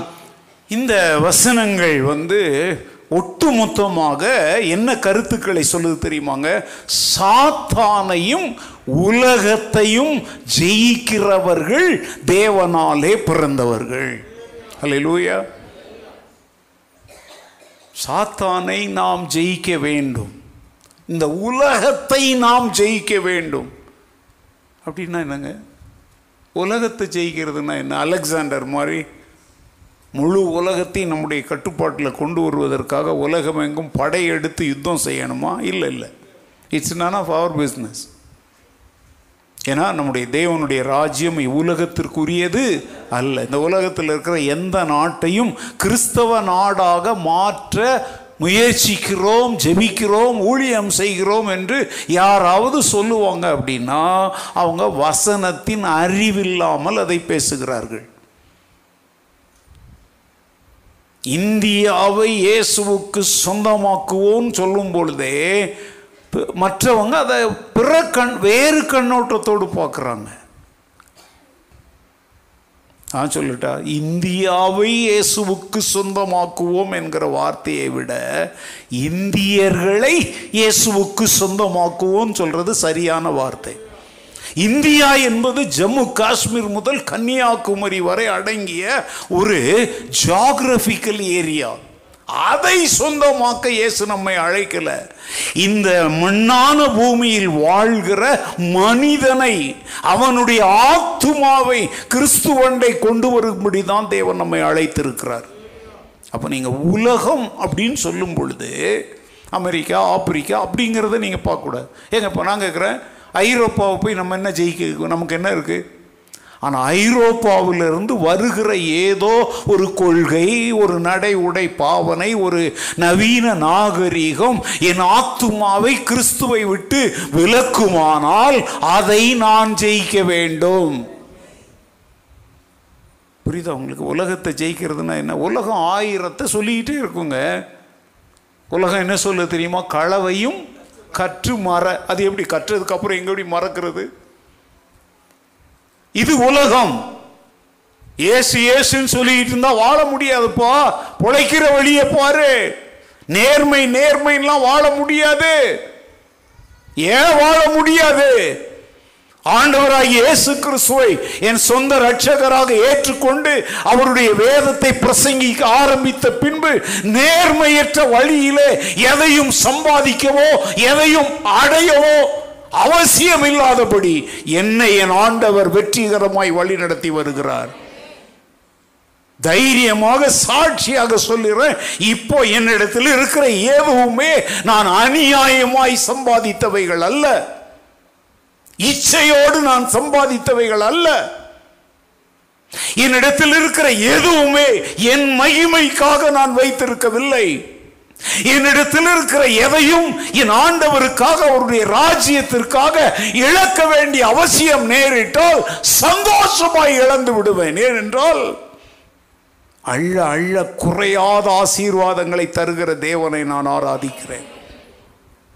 ஐந்து அப்போ ரெண்டு மீன்களை அந்த பையன் ஆண்டவர் கையில் கொடுத்துட்டான். வசனம் என்ன சொல்லு தெரியுமா? எல்லாரும் திருப்தியாக சாப்பிட்ட பின்பு. அப்ப அந்த எல்லாரும் திருப்தியாக சாப்பிட்டார்கள் என்கிற வார்த்தைக்குள்ள யாரும் தான் அடங்குறான்? அந்த பையனும் தான் அடங்குறான். அந்த பையன் சாப்பிட்டிருந்தா அவங்க அம்மா பார்சல் பண்ணி கொடுத்த போது இல்லை, அப்போ அதை டப்பாவை திறக்கிறதுக்கு போது என்ன நிலையில் இருந்துச்சோ அப்படி சாப்பிட்ருப்பான். ஆனால் இப்போ அவன் சாப்பிட்றது என்ன தெரியுமா? இயேசு அற்புதம் செய்து ஃப்ரெஷ்ஷாக கொடுக்குற உணவு. அல்லேலூயா. இழப்பதற்கு ஆயத்தமாய் இருக்கிறவனுக்கு தொடர்ந்து கொடுக்க தேவன் வாஞ்சை உள்ளவராய் இருக்கிறார். நானே எனக்கு சொந்தம் அல்ல. அப்போ என்கிட்ட இருக்கிற எதுவுமே எனக்கு, அப்போ நான் அனுபவிக்க கூடியதை நான் அனுபவிக்கணும், அவ்வளோதான். பெருமைக்காகலாம் சொல்ல விரும்பலை, சாட்சிக்கு எதையாவது சொல்லணும். இத்தனை வருடம் என்னுடைய ஊழியத்தில் எத்தனையோ முறை ஹண்ட்ரட் பர்சன்ட் ஜீரோ பேலன்ஸ் ஊழியத்திற்கு கொடு அப்படின்னு ஆண்டவர் சொல்லியிருக்கிறார். கொடுன்னா வேற ஊழியங்களுக்கு இல்லை, இந்த ஊழியத்திற்கே, இந்த அகாப்பே திருச்சபைக்கே அநேக காரியங்கள் தேவைப்பட்ட பொழுது அப்போ நீங்கள்லாம் இருக்கல, இதற்கு மக்கள் கொடுப்பதற்கு அவங்கக்கிட்ட அவ்வளோ பெரிய கூட்டமும் நம்மக்கிட்ட இருக்கலை. அப்போ ஆண்டவர் வந்து உங்ககிட்ட இருக்கிறத கொடு. ஏன்னா என்கிட்ட இருக்கிற எதுவுமே எங்கள் அப்பா அம்மா எனக்கு விட்டுட்டு போனதில்லை. ஆண்டவருடைய ராஜ்யத்தின் வேலையாக நான் உலகமெல்லாம் செல்லும் பொழுது என் கையில் கொடுக்கிற கொடுக்கிறவைகள் தான். அதுவும் ஒரு நிறுவனமாக மாறின பின்பு அதுவும் எனக்கு சொந்தமாக நான் எடுப்பதில்லை. அதுவும் என்ன கணக்கில் தான் போகும்? சபையினுடைய கணக்கில் தான் போகும். அப்படி தாங்க இந்த குடும்பத்தை கட்டிட்டு வந்துட்டு இருக்கிறோம். இல்லாட்டா நீங்கள் இன்றைக்கி அனுபவிக்கிற இந்த வசதிகளெல்லாம் உங்களுக்கு வந்திருக்காது. ஆனால் அப்படிலாம் அதை இழக்கும்போது வந்து எங்கள் வீட்டாரெல்லாம் கூட்டி உட்கார வச்சு நான் இப்படி செய்ய போகிறேன், இதை கொடு அப்படின்லாம் நான் கேட்குறேன். அதெல்லாம் அதெல்லாம் நான் கேட்கவே மாட்டேன். ஏன்னா அவங்களும் அதை எனக்கு தரல. அவங்கள பட்டினி போட்டுட்டு அவங்க தங்களுடைய தேவைக்காக யார் கையையாவது ஏந்தி நிற்கும்படி விட்டுட்டு நான் செய்தால் தேவன் அதை ஏற்றுக்கொள்ள மாட்டார். என் கடமைகளை சரியாய் நான் செய்ய வேண்டும். இன்னொரு ரெண்டு மூன்று வாரங்களில் இந்த கட்டட பணிக்காக நீங்கள் கொடுத்த பணங்கள் எவ்வளவு, சபையில் இருந்து கொடுக்கப்பட்ட பணங்கள் எவ்வளவு, இதை நான் வாசிப்பேன். வரவு செலவு, ஏன்னா இன்னும் கொஞ்சம் வேலை பாக்கி இருக்குது. அப்போ நீங்கள் தெரிஞ்சுக்குவீங்க நீங்கள் கொடுத்தது எவ்வளவு, சபையினுடைய பேலன்ஸில் இருந்து கொடுத்தது எவ்வளவு. இந்த ரெண்டையும் கூட்டி பார்த்தா செலவு பார்த்திங்கன்னா கொஞ்சம் அதிகமாக இருக்கும். அது எங்கே இருந்து வந்துச்சு அப்படிங்கிறதுக்கு வந்து பதில் சொல்ல நான் விரும்பலை, நீங்களே புரிந்து கொள்ளணும். உலகத்தின் மேல் அன்பு கூறக்கூடாதுங்க. ஏன்னா உலகத்தினுடைய எந்த பொருளை இழந்தாலும் என் நிமித்தம் எதையாவது ஒன்றை ஒருவன் இழந்தானால் அதை இந்த பூமியில் அவன் எத்தனை மடங்கு அடைந்து கொள்ளுவான்? நூறத்தனையாய் அடைந்து கொள்ளுவான் என்று ஆண்டவர் வாக்கு பண்ணியிருக்கிறார். சாத்தான் வந்து இந்த உலகத்தை பார், உன் வாழ்க்கையை பார், உன் வழியை பார், உன் நலத்தை பார், உன் பிள்ளைகளை பார், உன் குடும்பத்தை பார்னு மாத்திரமே உலகத்தை காட்டிக்கிட்டே இருப்பான். இயேசுவே சொன்ன என்னை விழுந்து பணிந்து கொண்டால் இப்போ நீர் பார்த்தீரே, இது எல்லாத்தையும் உமக்கு என்ன செய்வேன்? சாத்தானை ஜெயிக்க வேண்டும், இந்த உலகத்தை ஜெயிக்க வேண்டும். ஏன்னா இந்த உலகத்தின் அதிபதியாக இப்போ இருக்கிறது யாரு? சாத்தான். இந்த உலகத்தை இப்போ ஆளுகை செய்து கொண்டிருப்பது யாரு? சாத்தான். அந்தகார இருளில் மக்களை தள்ளி வைத்து அவர்கள் மேல் ஆளுகை செய்து அவர்களுடைய மனக்கண்களை குருடாக்கி வைத்திருப்பது யாரு? சாத்தான். இயேசு ஜெயித்தாரா சாத்தானே? கண்களின் இச்சை, மாம்சத்தின் இச்சை, ஜீவனத்தின் பெருமை ஆகிய மூன்று பெரிய சோதனைகளை அவருக்கு கொண்டு வந்தான். மூன்றையும் அவர் ஜெயித்தார். அந்த மூன்றுமே எது சம்பந்தமானது?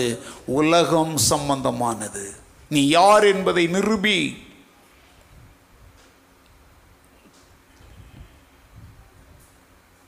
தேவனுக்கு கொடுக்க வேண்டிய ஆராதனையை எனக்கு கொடு என முதல் ரெண்டு சொன்னா. நீ தேவனுடைய குமாரனே, ஆனால் உன் ஸ்டேட்டஸ் என்னங்கிறத ப்ரூவ் பண்ணு, உன் ஈகோவை காட்டு.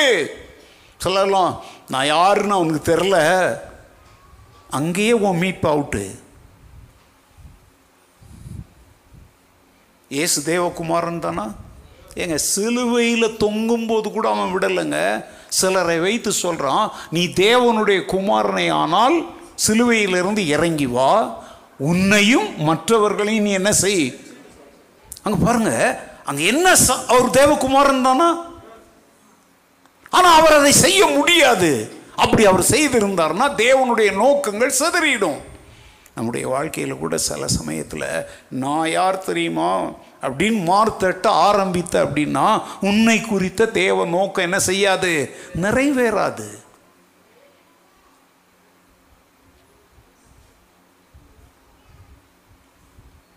இயேசு பிலாத்துக்கு முன்னால், ஏரோதுக்கு முன்னால் நிற்கும்போது பல குற்றச்சாட்டுகள் சொல்கிறாங்க. பிலாத்து கேட்குறான், இவர்களெல்லாம் உன் மேலே இவ்வளோ குற்றம் சாட்டுறாங்களே, நீ இதுக்கு ஒன்றுமே பதில் சொல்கிறது இல்லையா அப்படின்னு கேட்குறான். ஏன்னா இயேசு எப்படி இருக்கிறாரு? பேசாமல் இருக்கிறார்.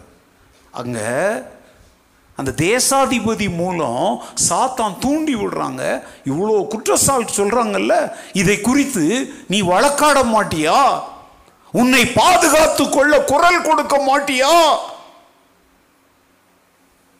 Are you not ready to defend yourself?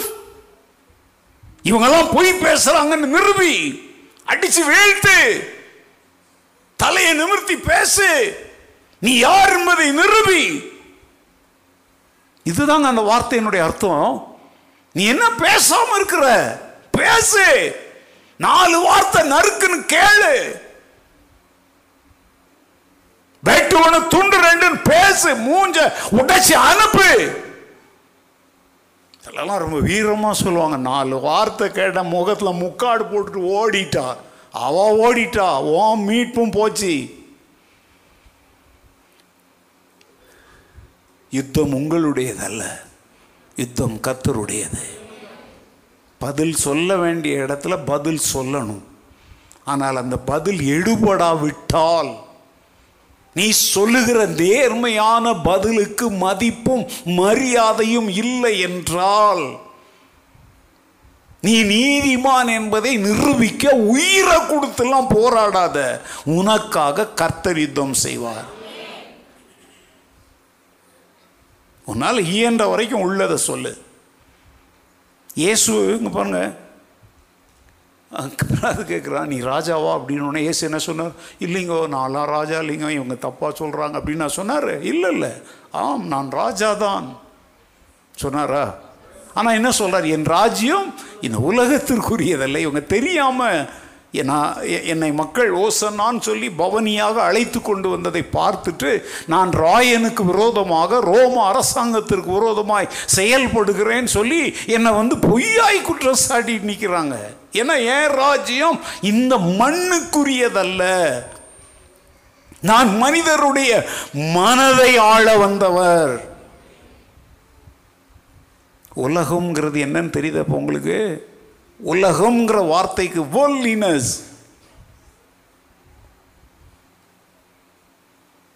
எத்தனையோ முறை உங்களுக்கு சொல்லியாச்சு. ஒரு குழந்தை பிறக்குது, அங்கே உலகம் வருது. ஏங்க பிறக்கவே வேண்டாம், வயிற்றில் ஒரு பிள்ளை இருக்குது, உடனே வளைகாப்பு. இது என்னது? உலகம்.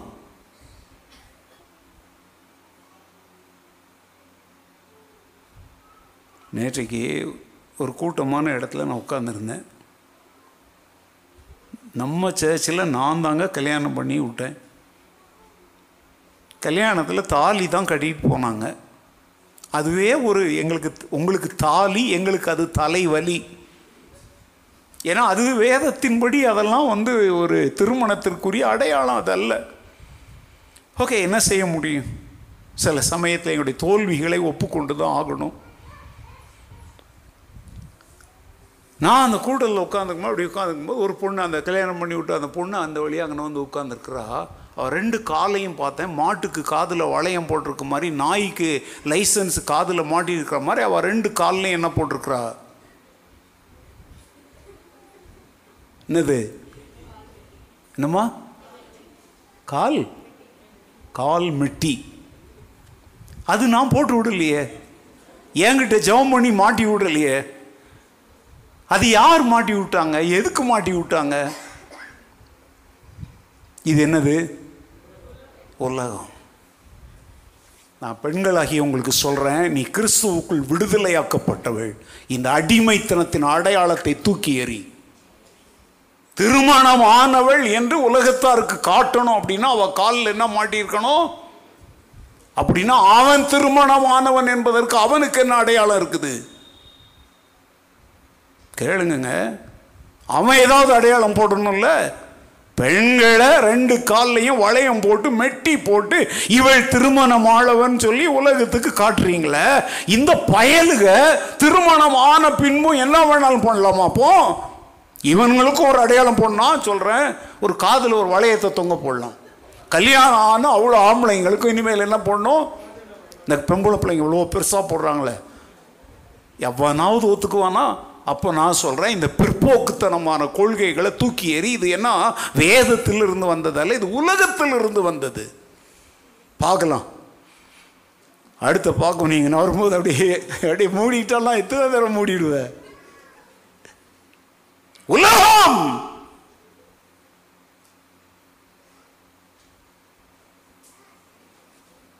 நான் இந்த வாரம் ஒரு அனௌன்ஸ்மெண்ட் பண்ணணும்னு இருந்தேன், பண்ண முடியலை. வர வாரமும் பண்ண முடியாது. ஏன்னா போன வாரமும் கல்யாணம் நடந்துச்சு, இந்த வாரமும் கல்யாணம் நடந்துச்சு. இனிமேல் ஏப்ரல் ஈஸ்டர் முடிகிற வரைக்கும் எந்த கல்யாணம் இல்லை. நான் சொல்ல போகிறேன், இப்போ உங்களுக்கு சொல்கிறேன். இனிமேல் இந்த சர்ச்சில் யாராவது நலுங்கு வச்சு பச்சை பந்தல் போட்டால், நான் ஏற்கனவே டாக்குமெண்ட்லாம் இங்கே வாங்கி வச்சுருந்தா கூட, உங்கள் கல்யாணத்தை நான் சர்ச்சில் நடத்த மாட்டேன். என்னது நலுங்கு? என்னது? யார் சொல்லி தந்தது? எங்கேருந்து வந்துச்சு இது? எந்த வேத வசன அடிப்படையில் இதை செய்கிறீங்க? பச்சை பந்தல் எதுக்காக போடுங்க? அது ஏன் பச்சை? தென்னை மரத்தை வெட்டி சூழ்நிலையை கேவலமாக்கி மரங்களை வெட்ட வெட்ட நாட்டுக்கு கேடு. எதுக்கு? என்ன அர்த்தம் அதுக்கு? அர்த்தம் ஆயிரம் சொல்லுவாங்கங்க. அப்படிதான் கிறிஸ்தவத்தில் இயேசு ஒளியாயிருக்கிறார்னு அடையாளமாக ஒரு காலத்தில் என்னத்தை வச்சாங்க? அகல் விளக்கை வைத்தாங்க. அப்புறம் நவீன நாகரிகம் வந்த உடனே கேண்டில் கொடுத்து ஆரம்பித்தாங்க இல்லையா? கிறிஸ்தவங்கனாலே என்ன அடையாளத்தை வச்சுக்கிட்டு இருக்கிறாங்க? அப்படி பார்த்தா எல்லாத்துக்கும் தான் அடையாளம் இருக்குது. அப்போ வாழ்க்கையே அப்படியே போயிட்டோம். அப்புறம் ஒருவேளை என்னுடைய பிரசங்கங்களை, இந்த போதனைகளை கேட்கிற பலருக்கு இப்போ அப்படியே வந்து இவனை என்ன செய்யலாம்? என்னை ஒன்றும் செய்ய முடியாது, ஒன்றும் செய்ய முடியாது. என்ன பண்ண முடியும் உங்களால்? ஏன்னா வசனம் சொல்லுது, சாத்தானையும் உலகத்தையும் என்ன செய்யணும்? அப்போ அந்த உலகம்னா என்னங்கிறத சொல்லி கொடுக்க வேண்டியது என்னுடைய கடமை.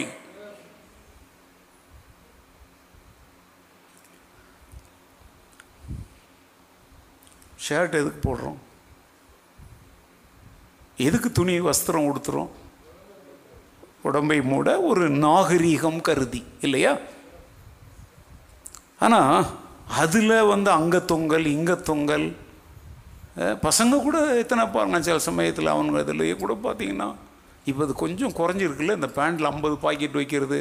இப்போ அது கொஞ்சம். நேற்று ஒரு வீட்டுக்கு போயிருந்தேன், நாலஞ்சு பேர் தான் வந்திருந்தாங்க. அதில் ஒரு குழந்தை வந்து உட்காந்துருந்தா, சின்ன குழந்தை. நான் போன உடனே பார்த்தேன், ஏன் கூட ஒருத்தர் வந்திருந்தாங்க அங்கே.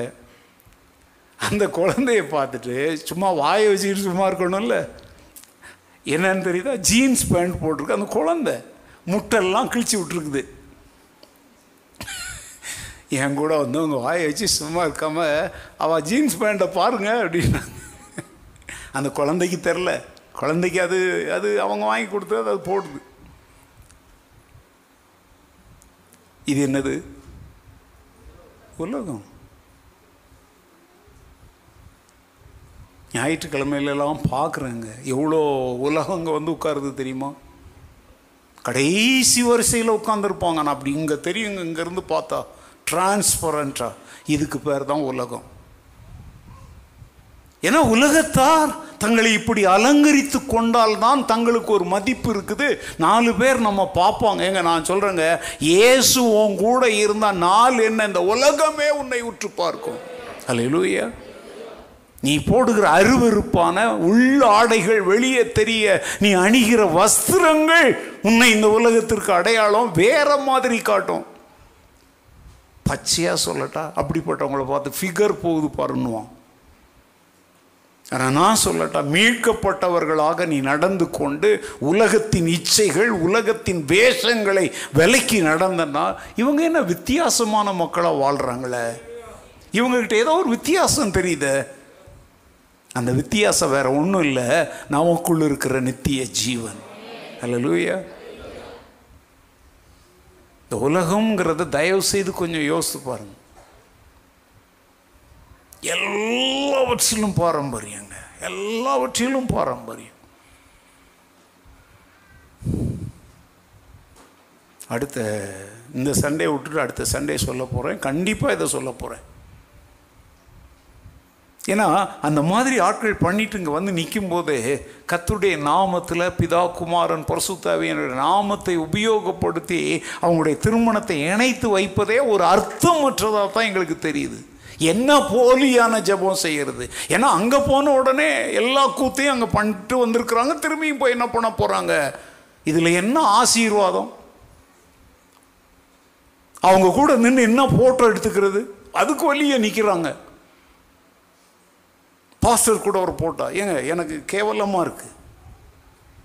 பன்றி சேட்டில் புரண்டுட்டு வந்து பாஸ்டர் உன்னை நான் கட்டி பிடிச்சிக்கிறேன்னா கண்டிப்பாக அலோ பண்ண மாட்டேன். நீ பச்சை பந்தல் போடுவ, நலுங்கு வைப்ப, எல்லா மணாங்கட்டியும் பண்ணிட்டு வந்து பாஸ்டர் கூட நின்று போட்டா, ஏங்க அதுக்காக என்னை ஆண்டவர் உண்டாக்கி வச்சிருக்கிறாரு, உன்னை கழுவுறதுக்கு என்ன வச்சிருக்கிறாரு.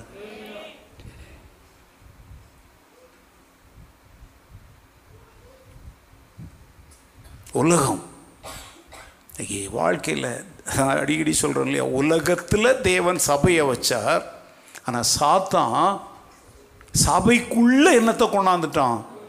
இப்போ கூட நீங்கள் உங்களையே அப்படி உற்று பார்த்துக்கோங்க, என்னென்ன உலகம் இருக்குன்னு உங்களுக்கே தெரியும். ஞாயிற்றுக்கிழமை ஆராதனைக்கு வரும்பொழுது மூன்றே நோக்கங்களை தெளிவாக சொல்லி தந்திருக்கிறேன். நம்முடைய தேவனாகிய கர்த்தரை ஆராதிக்க, அவருடைய வார்த்தைகளை, அவர் பேசுவதை கேட்க, அவருடைய ஜனங்களோடு என்ன செய்ய, இதை தவிர நீ வேற என்ன நோக்கத்தோட இந்த ஆலயத்திற்குள்ள வந்தாலும் அது உலக பிரகாரமான ஆராதனை, ஆராதனை தான். ஆனால் அதில் பரலோகம் இல்லை, என்ன இருக்குது, உலகம் இருக்குது. நிறைய பேர் ஒரு குறிப்பிட்ட சபையில் போய் விழுந்து குமியிறாங்க அப்படின்னா அங்கே பரலோகம் இருக்கிறதுக்காக குமியலை, இவங்களுக்கு தேவையானது அங்கே இருக்குது. முக்காடு போட வேண்டாம், கால் மேலே கால் போட்டு உட்காந்துக்கலாம், கை தட்ட சொன்னால் கால் மேலேயே தாளம் அடிக்கலாம். ஐயோ இன்றைக்கெலாம் நிறைய பேர் பாருங்களேன், கால் மேலே தாளம், உனக்கு அவ்வளோ எகத்தாளமா, காலில் தொடையில் தான் தட்டுவியா நீ. தேவ சமூகத்தில் கர்த்தரை உன்னால் கரம் கொட்டி உன்னால் பாட முடியாதா உலகம். ஏன்னா மேட்டுக்குடி மக்கள்லாம் பாருங்கள், பெரிய சீமாட்டிங்கெல்லாம் ஏன் வந்து உட்காந்து உடனே என்ன பண்ணுவாங்க, அப்படியே காலை தூக்கி போடுவாங்க. காலை தூக்கி போடுறது உன் வசதிக்காக, உன் வீட்டில் லெஷராக இருக்கிறது வேற. இது பொது ஜனங்கள் கூடி வருகிற சபை, ஒரு சபைக்கென்று ஒரு அடக்க ஒடுக்கம் என்று ஒன்று இருக்கணும், ஒரு நாகரீகம் இருக்கணும். திருச்சபையில் இதெல்லாம் பேசுனா வந்து யார் இப்படி போட்டு டாபிக் இருக்குன்னு நிறைய பேருக்கு தெரிலங்க. இதெல்லாம் சொல்லப்பட வேண்டிய விஷயம் மக்களுக்கு தெரியவே மாட்டேங்குது.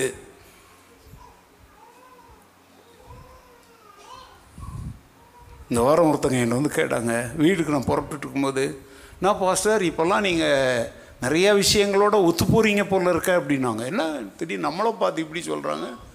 நானே தலை பாதி மூட்டையாக உட்காந்துட்ருக்கிறேன், என்ன பார்த்து உலகத்தோடு ஒத்து போகிற மாதிரி போகிறீங்களா பாஸ்டர்ன்னு கேட்குறாங்களான்னு. ஏன் அப்படி சொல்கிறீங்க அப்படின்னா, ஏன் இந்த சர்ச்சில் என்ன நடக்குன்னுலாம் உங்களுக்கு தெரியாதா அப்படின்னாங்க. நான் எல்லாம் தெரியுமா, சர்ச்சில் இல்லை அவங்க வீட்டில் நடக்கிறதே எனக்கு தெரியுமா அப்படின்னேன். இல்லை இல்லை அப்படின்னாங்க. ஏன் அப்படின்னு கேட்டேன்.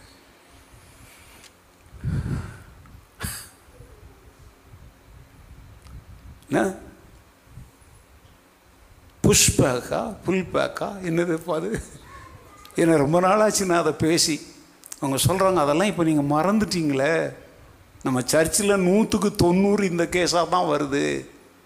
அதுலேயும் அவங்க இன்னொரு உதாரணம் சொன்னாங்க, அதாவது கீழே வரைக்கும் போடுறது இல்லாமல் இந்த கொஞ்சம் மேலே தூக்கி போட்டுக்கிறாங்க. இங்கே வரைக்கும் பொம்பளை பசங்க அந்த பேண்ட்டை கொஞ்சம் மேலே அவங்க போட்டிருக்கிற கொலுசெல்லாம் தெரியும். அதுக்கு ஒரு ஏதோ முக்கால் ஏதோ சொல்கிறாங்க, ஒன்று பேர் சொன்னாங்க. என்னம்மா அது புரியல, அதை எடுத்துகிட்டு சொல்லு. ஆங்கிள் ஜெர்கின், ஆங்கிள் கரெக்டான வேர்டுங்க. அவங்கள்ட்ட சொல்கிறேன். அவங்க அவங்க வந்து சொல்லும்போது எனக்கு அது புரியல. அவங்க அந்த ஏ வேர்டை சொன்னாங்க, ஆங்கிள் தெரிய போடுறாங்களே, அங்கிள் தெரியவா ஆங்கிள், அங்கிளுக்கு தெரியவா ஆங்கிளாக போடுறாங்க. ஒருத்தர் ஆங்கிள் தெரிய போடுறாங்கன்னா அங்கிள்ங்க பார்க்கணுங்கிறதுக்காகத்தான் போடுறாங்க. சூடு சோர்னா இருந்தால் இனி போடாத. உலகம் உலகம் பனியன் கிளாத்தில் அப்படியே டைட்டாக போட்டுட்டு அவங்க வண்டியில் உட்காரும்போது பாருங்க, அப்படி நெளிவு சுழிவெல்லாம். அவங்க சொன்னாங்க, எவ்வளோ வைராக்கியமாக நீங்கள் முந்தி இதெல்லாம் பேசுவீங்க, இப்போ சமீபத்தில் உங்கள்கிட்ட இருந்து இந்த சத்தத்தையே காணுமான்னு என்கிட்ட கேட்குறாங்கங்க. அப்படின்னா அர்த்தம் என்ன தெரியுமாங்க, உருமுகிற சிங்கம் உருமிக்கிட்டே இருக்கணும்னு தான் எதிர்பார்க்குறாங்க மக்கள். இருமிக்கிட்டு போகிறதுக்காக எங்களை தேவன் அழைக்கலை. ஓ அப்போ தான் நான் யோசித்தேன், உண்மைதான். இந்த கொரோனா காலத்தில் பாவப்பட்டு கொரோனா நேரத்தில் நீங்கள் அதை அட்வான்டேஜ் எடுக்க ஆரம்பிச்சிங்கன்னா இப்போ திரும்ப எடுத்துட வேண்டியதான், சாட்டை கையில் எடுக்க வேண்டியதான். இப்போ சொல்கிறேன், நம்முடைய வாலண்டியர் டீமில் இருக்கிற எவ்வளவு எவனாவது அந்த இருந்து ஆங்கிளா ஜாக்கிரத, உலகம் கித்துக்கெல்லாம் இங்கே இடம் இல்லைப்பா. அதுக்காக இவ்வளோ அரும்பாடுபட்டு திருச்சபை என்கிற குடும்பத்தை கட்டி எழுப்பி உங்கள் ஆத்துமாக்களுக்காக உத்தரவாதம் பண்ணுகிறவர்களாய் விழித்திருப்பது எதற்கு? நீ கொடுக்குற காசு பணத்திற்காகவா? அதெல்லாம் ஊழியங்களுக்காக, எங்க வயிற்றுக்கு இல்லை. உலகம்னா என்னன்னு தெரியுதா? எங்க வஸ்திரம் தேவை, ஆனால் அதில் ஆங்கிள், அதில் பசங்க வந்து முட்டி தெரிய போட்டுக்கிட்டு வர்றாங்க. நான் சொல்கிறேன், வேலை ஸ்தலத்திற்கு உனக்கு அந்த உடை ஆய உனக்கு உனக்கு ஓகேவானா நீ அதை அங்கே பண்ணிக்கோ. சில உடைகள் வேலை செய்யும்போது இப்போ ட்ரௌசர் முக்கால் ட்ரௌசர் போட்டுக்கிட்டு மண் அள்ளுறது கல்லை தூக்குறது அதை செய்ய உனக்கு வசதியாக இருந்தால் தட் இஸ் டிஃப்ரெண்ட், அது வேறு இடம். ஆனால் ஒரு கல்யாணத்துக்கும் அப்படி தான் வருவோம், ஒரு ரிசப்ஷனுக்கும் அப்படி தான் வருவோம், ஒரு ஆலயத்துக்கும் அப்படி தான் வருவோன்னா நீ உன் வாழ்க்கையில் எதை சுமந்துக்கிட்டு அலைகிற? உலகத்தை சுமந்துக்கிட்டு அலைகிற. பெற்றோர் இதை பிள்ளைகளுக்கு கற்றுக் கொடுங்க, ஆனால் பெற்றோர் தான் வாங்கி கொடுக்குறீங்க அந்த மாதிரி. அதனால தான் அடிக்கடி நான் சொல்லுவேன், டேய் பசங்களா காலை, அப்புறம் சொல்லுவேன்ல, சில பசங்களுடைய காலை அப்படியே வச்சுக்கிட்டே உட்காந்துருப்பான். ஏன்னா அவன் காலை மடைக்கு உட்காந்து அவன் டர்ன்னு கிழிஞ்சிடும். ஏங்க வா சிரிக்கிறீங்களே, நீங்கள் தானே வாங்கி கொடுத்தீங்க. அந்த பையனாக போய் வாங்கிட்டு வந்தான், அந்த குழந்தையா வாங்கிட்டு வந்துச்சு, நீங்கள் தானே வாங்கி கொடுத்தீங்க. அப்போ உங்கள் குழந்தைய சாத்தானுக்கும் உலகத்துக்கும் ஒப்பு கொடுக்கறதே யாரு? நீங்கள் தான். ஆனால் குழந்தையா இருக்கும்போது பிரதிஷ்டை பண்ண வர்றீங்க. பிரதிஷ்டை பண்ணப்பட்ட குழந்தைய பிரதிஷ்டையோட வளர்க்கணும், தேவ பயத்தோடு வளர்க்கணும். நேரம் ஆகுது, உங்களை வீட்டுக்கு அனுப்ப விரும்புகிறேன். சாத்தானையும் உலகத்தையும் ஜெயிக்கிறவர்களுக்குள்ளே என்ன இருக்கிறது? நித்திய ஜீவன் இருக்கிறது. அல்லேலூயா. ஓகே, போன வாரம் மூன்று காரியம் சொன்னேன், இந்த வாரமும் மூன்று காரியம் சொல்லியிருக்கிறேன். போன வாரம் சொன்னது என்னது? தேவனோடுள்ள தனிப்பட்ட ஐக்கியம், இருதயத்தில் கர்த்தருக்குள்ளான நிறைவான சந்தோஷம். மூன்று, தேவனுடைய கற்பனைகளை கை கொள்ளுதல் அல்லது தேவனுடைய வார்த்தைகளுக்கு கீழ்ப்படிதல். இன்றைக்கு என்ன சொல்லியிருக்கிறேன்? இயேசுவில் நிலைத்திருக்கிறேன் என்று சொல்லுகிற எவரும் அவர் நடந்தபடியே நாமும் என்ன செய்ய வேண்டும்? நடக்க வேண்டும். அஞ்சாவது காரியம், பிறர் மேல், மற்றவர்கள் மேல் நாம் அன்பும் கருணையும் கரிசனையும் இரக்கமும் மனதுருக்கமும் காண்பிக்க வேண்டும். ஆறாவது என்னது? சாத்தானையும் அவன் கட்டுப்பாட்டிருக்கிற உலகத்தின் வழிபாடுகள், உலகத்தின் கொள்கைகள், உலகத்தின் போதனைகளை நாம் என்ன செய்ய வேண்டும்? ஜெயிக்க வேண்டும். ஏன்னா நமக்கு ஒரு போதனை இருக்குது, நமக்கு ஒரு நித்திய அழிவில்லாத ஒரு உலகம் இருக்கிறது. அதற்குரிய போதனைகளை ஆண்டவர் தந்திருக்கிறார். சாத்தான் அழிவுக்குரிய இந்த உலகத்தின் போதனைகளை தருவான். இந்த வயசில் அனுபவிக்கலாம், எந்த வயசில் அனுபவிப்ப? பவுல் சொல்றார், எல்லாவற்றையும் அனுபவிக்க எனக்கு அதிகாரம் உண்டு, ஆனால் எல்லாம் எனக்கு என்னவாயிராது? தகுதியாயிராது. இந்த வயசில் அனுபவிக்கலன்னா இந்த வயசுக்கு இதை தான் அனுபவிக்கணும்னு ஆண்டவர் உனக்கு எங்க எழுதி வச்சிருக்கிறார்? நிறைய பேர் விடுற டயலாக், கிளவி மாதிரி வரணுமா? இல்ல இல்ல, நீ கிளவி மாதிரி வா, ஆனா உலகத்தாருடைய கண்கள்ல நீ ஒரு தேவதை போல, தேவ தூதனை போல நீ காணப்படுவாய். நீ கிளவி மாறி வா, அப்படி வாங்க நாங்க போதிக்கிறது இல்லைங்க. அது எங்க வேலை இல்லை. கிறிஸ்தவ ஒழுக்கத்தின்படி உலக வழக்கத்தை வெறுத்து இந்த உலகத்திற்கு ஏற்ற வேஷம் தெரியாமல் வாழ்வதை குறித்து தான் சொல்லித்தர முடியும். அது என்ன என்பதை உனக்கு உணர்த்துவதற்குத்தான் உனக்கு பரிசுத்த ஆவியானவரையும் உன் கையில் வேதத்தையும் ஆண்டவர் தந்திருக்கிறார். இது எனக்கு தகுதியானது தானா என்ற எவ்வளோ டிஷர்ட் இருக்குது, எல்லாம் போலோ போலோ தெரியுமா? போலோ கம்பெனி, க்ராக்கடைல் கம்பெனி, எல்லாம் விலை உயர்ந்த டிஷர்ட். ஒன்றும் நான் வாங்கினதில்லை. நான் டிஷர்ட் போடணும் அப்படின்னு சொல்லி என் பிறந்த நாளுக்கோ ஏதோ கிறிஸ்மஸ் யாராவது கொண்டாந்து கொடுக்கும். எல்லாம் விலை உயர்ந்தவைகள்.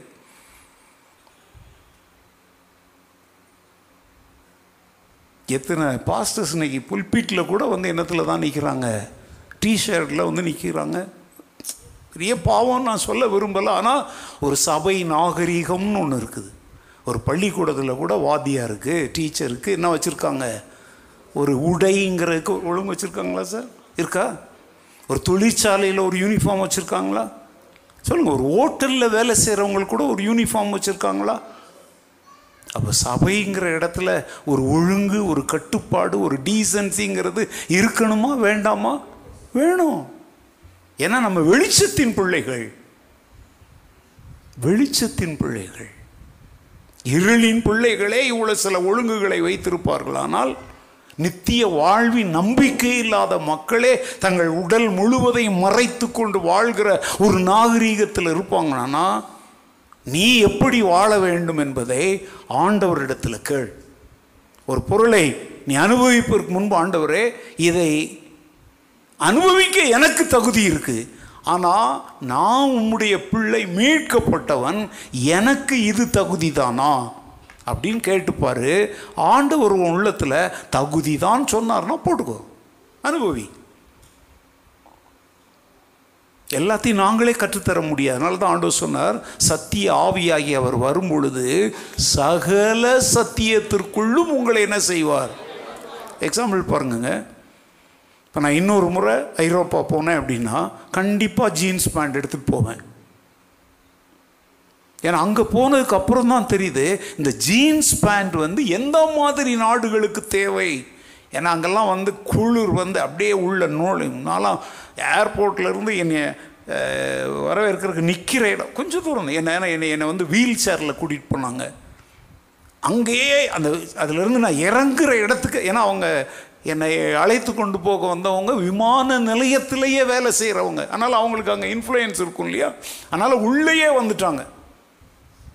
அந்த லிஃப்டிலேருந்து என்னை இறக்கி கீழே விடுவாங்க பார்த்தீங்களா, அங்கேயே வந்துட்டாங்க. அப்படியே எழுந்து அப்படி காலை இப்படி வைக்கிறேன், அப்படியே என்னுடைய எலும்புகளுக்குள்ளே அப்படியே குளிர்ப்போம், இந்த எலும்புக்குள்ளே வெளியே வருது. அங்கே பார்த்தா எல்லாருமே நல்ல கடின ஜீன்ஸ் தான் போட்டிருக்குறாங்க, ஆண் பெண் எல்லாருமே.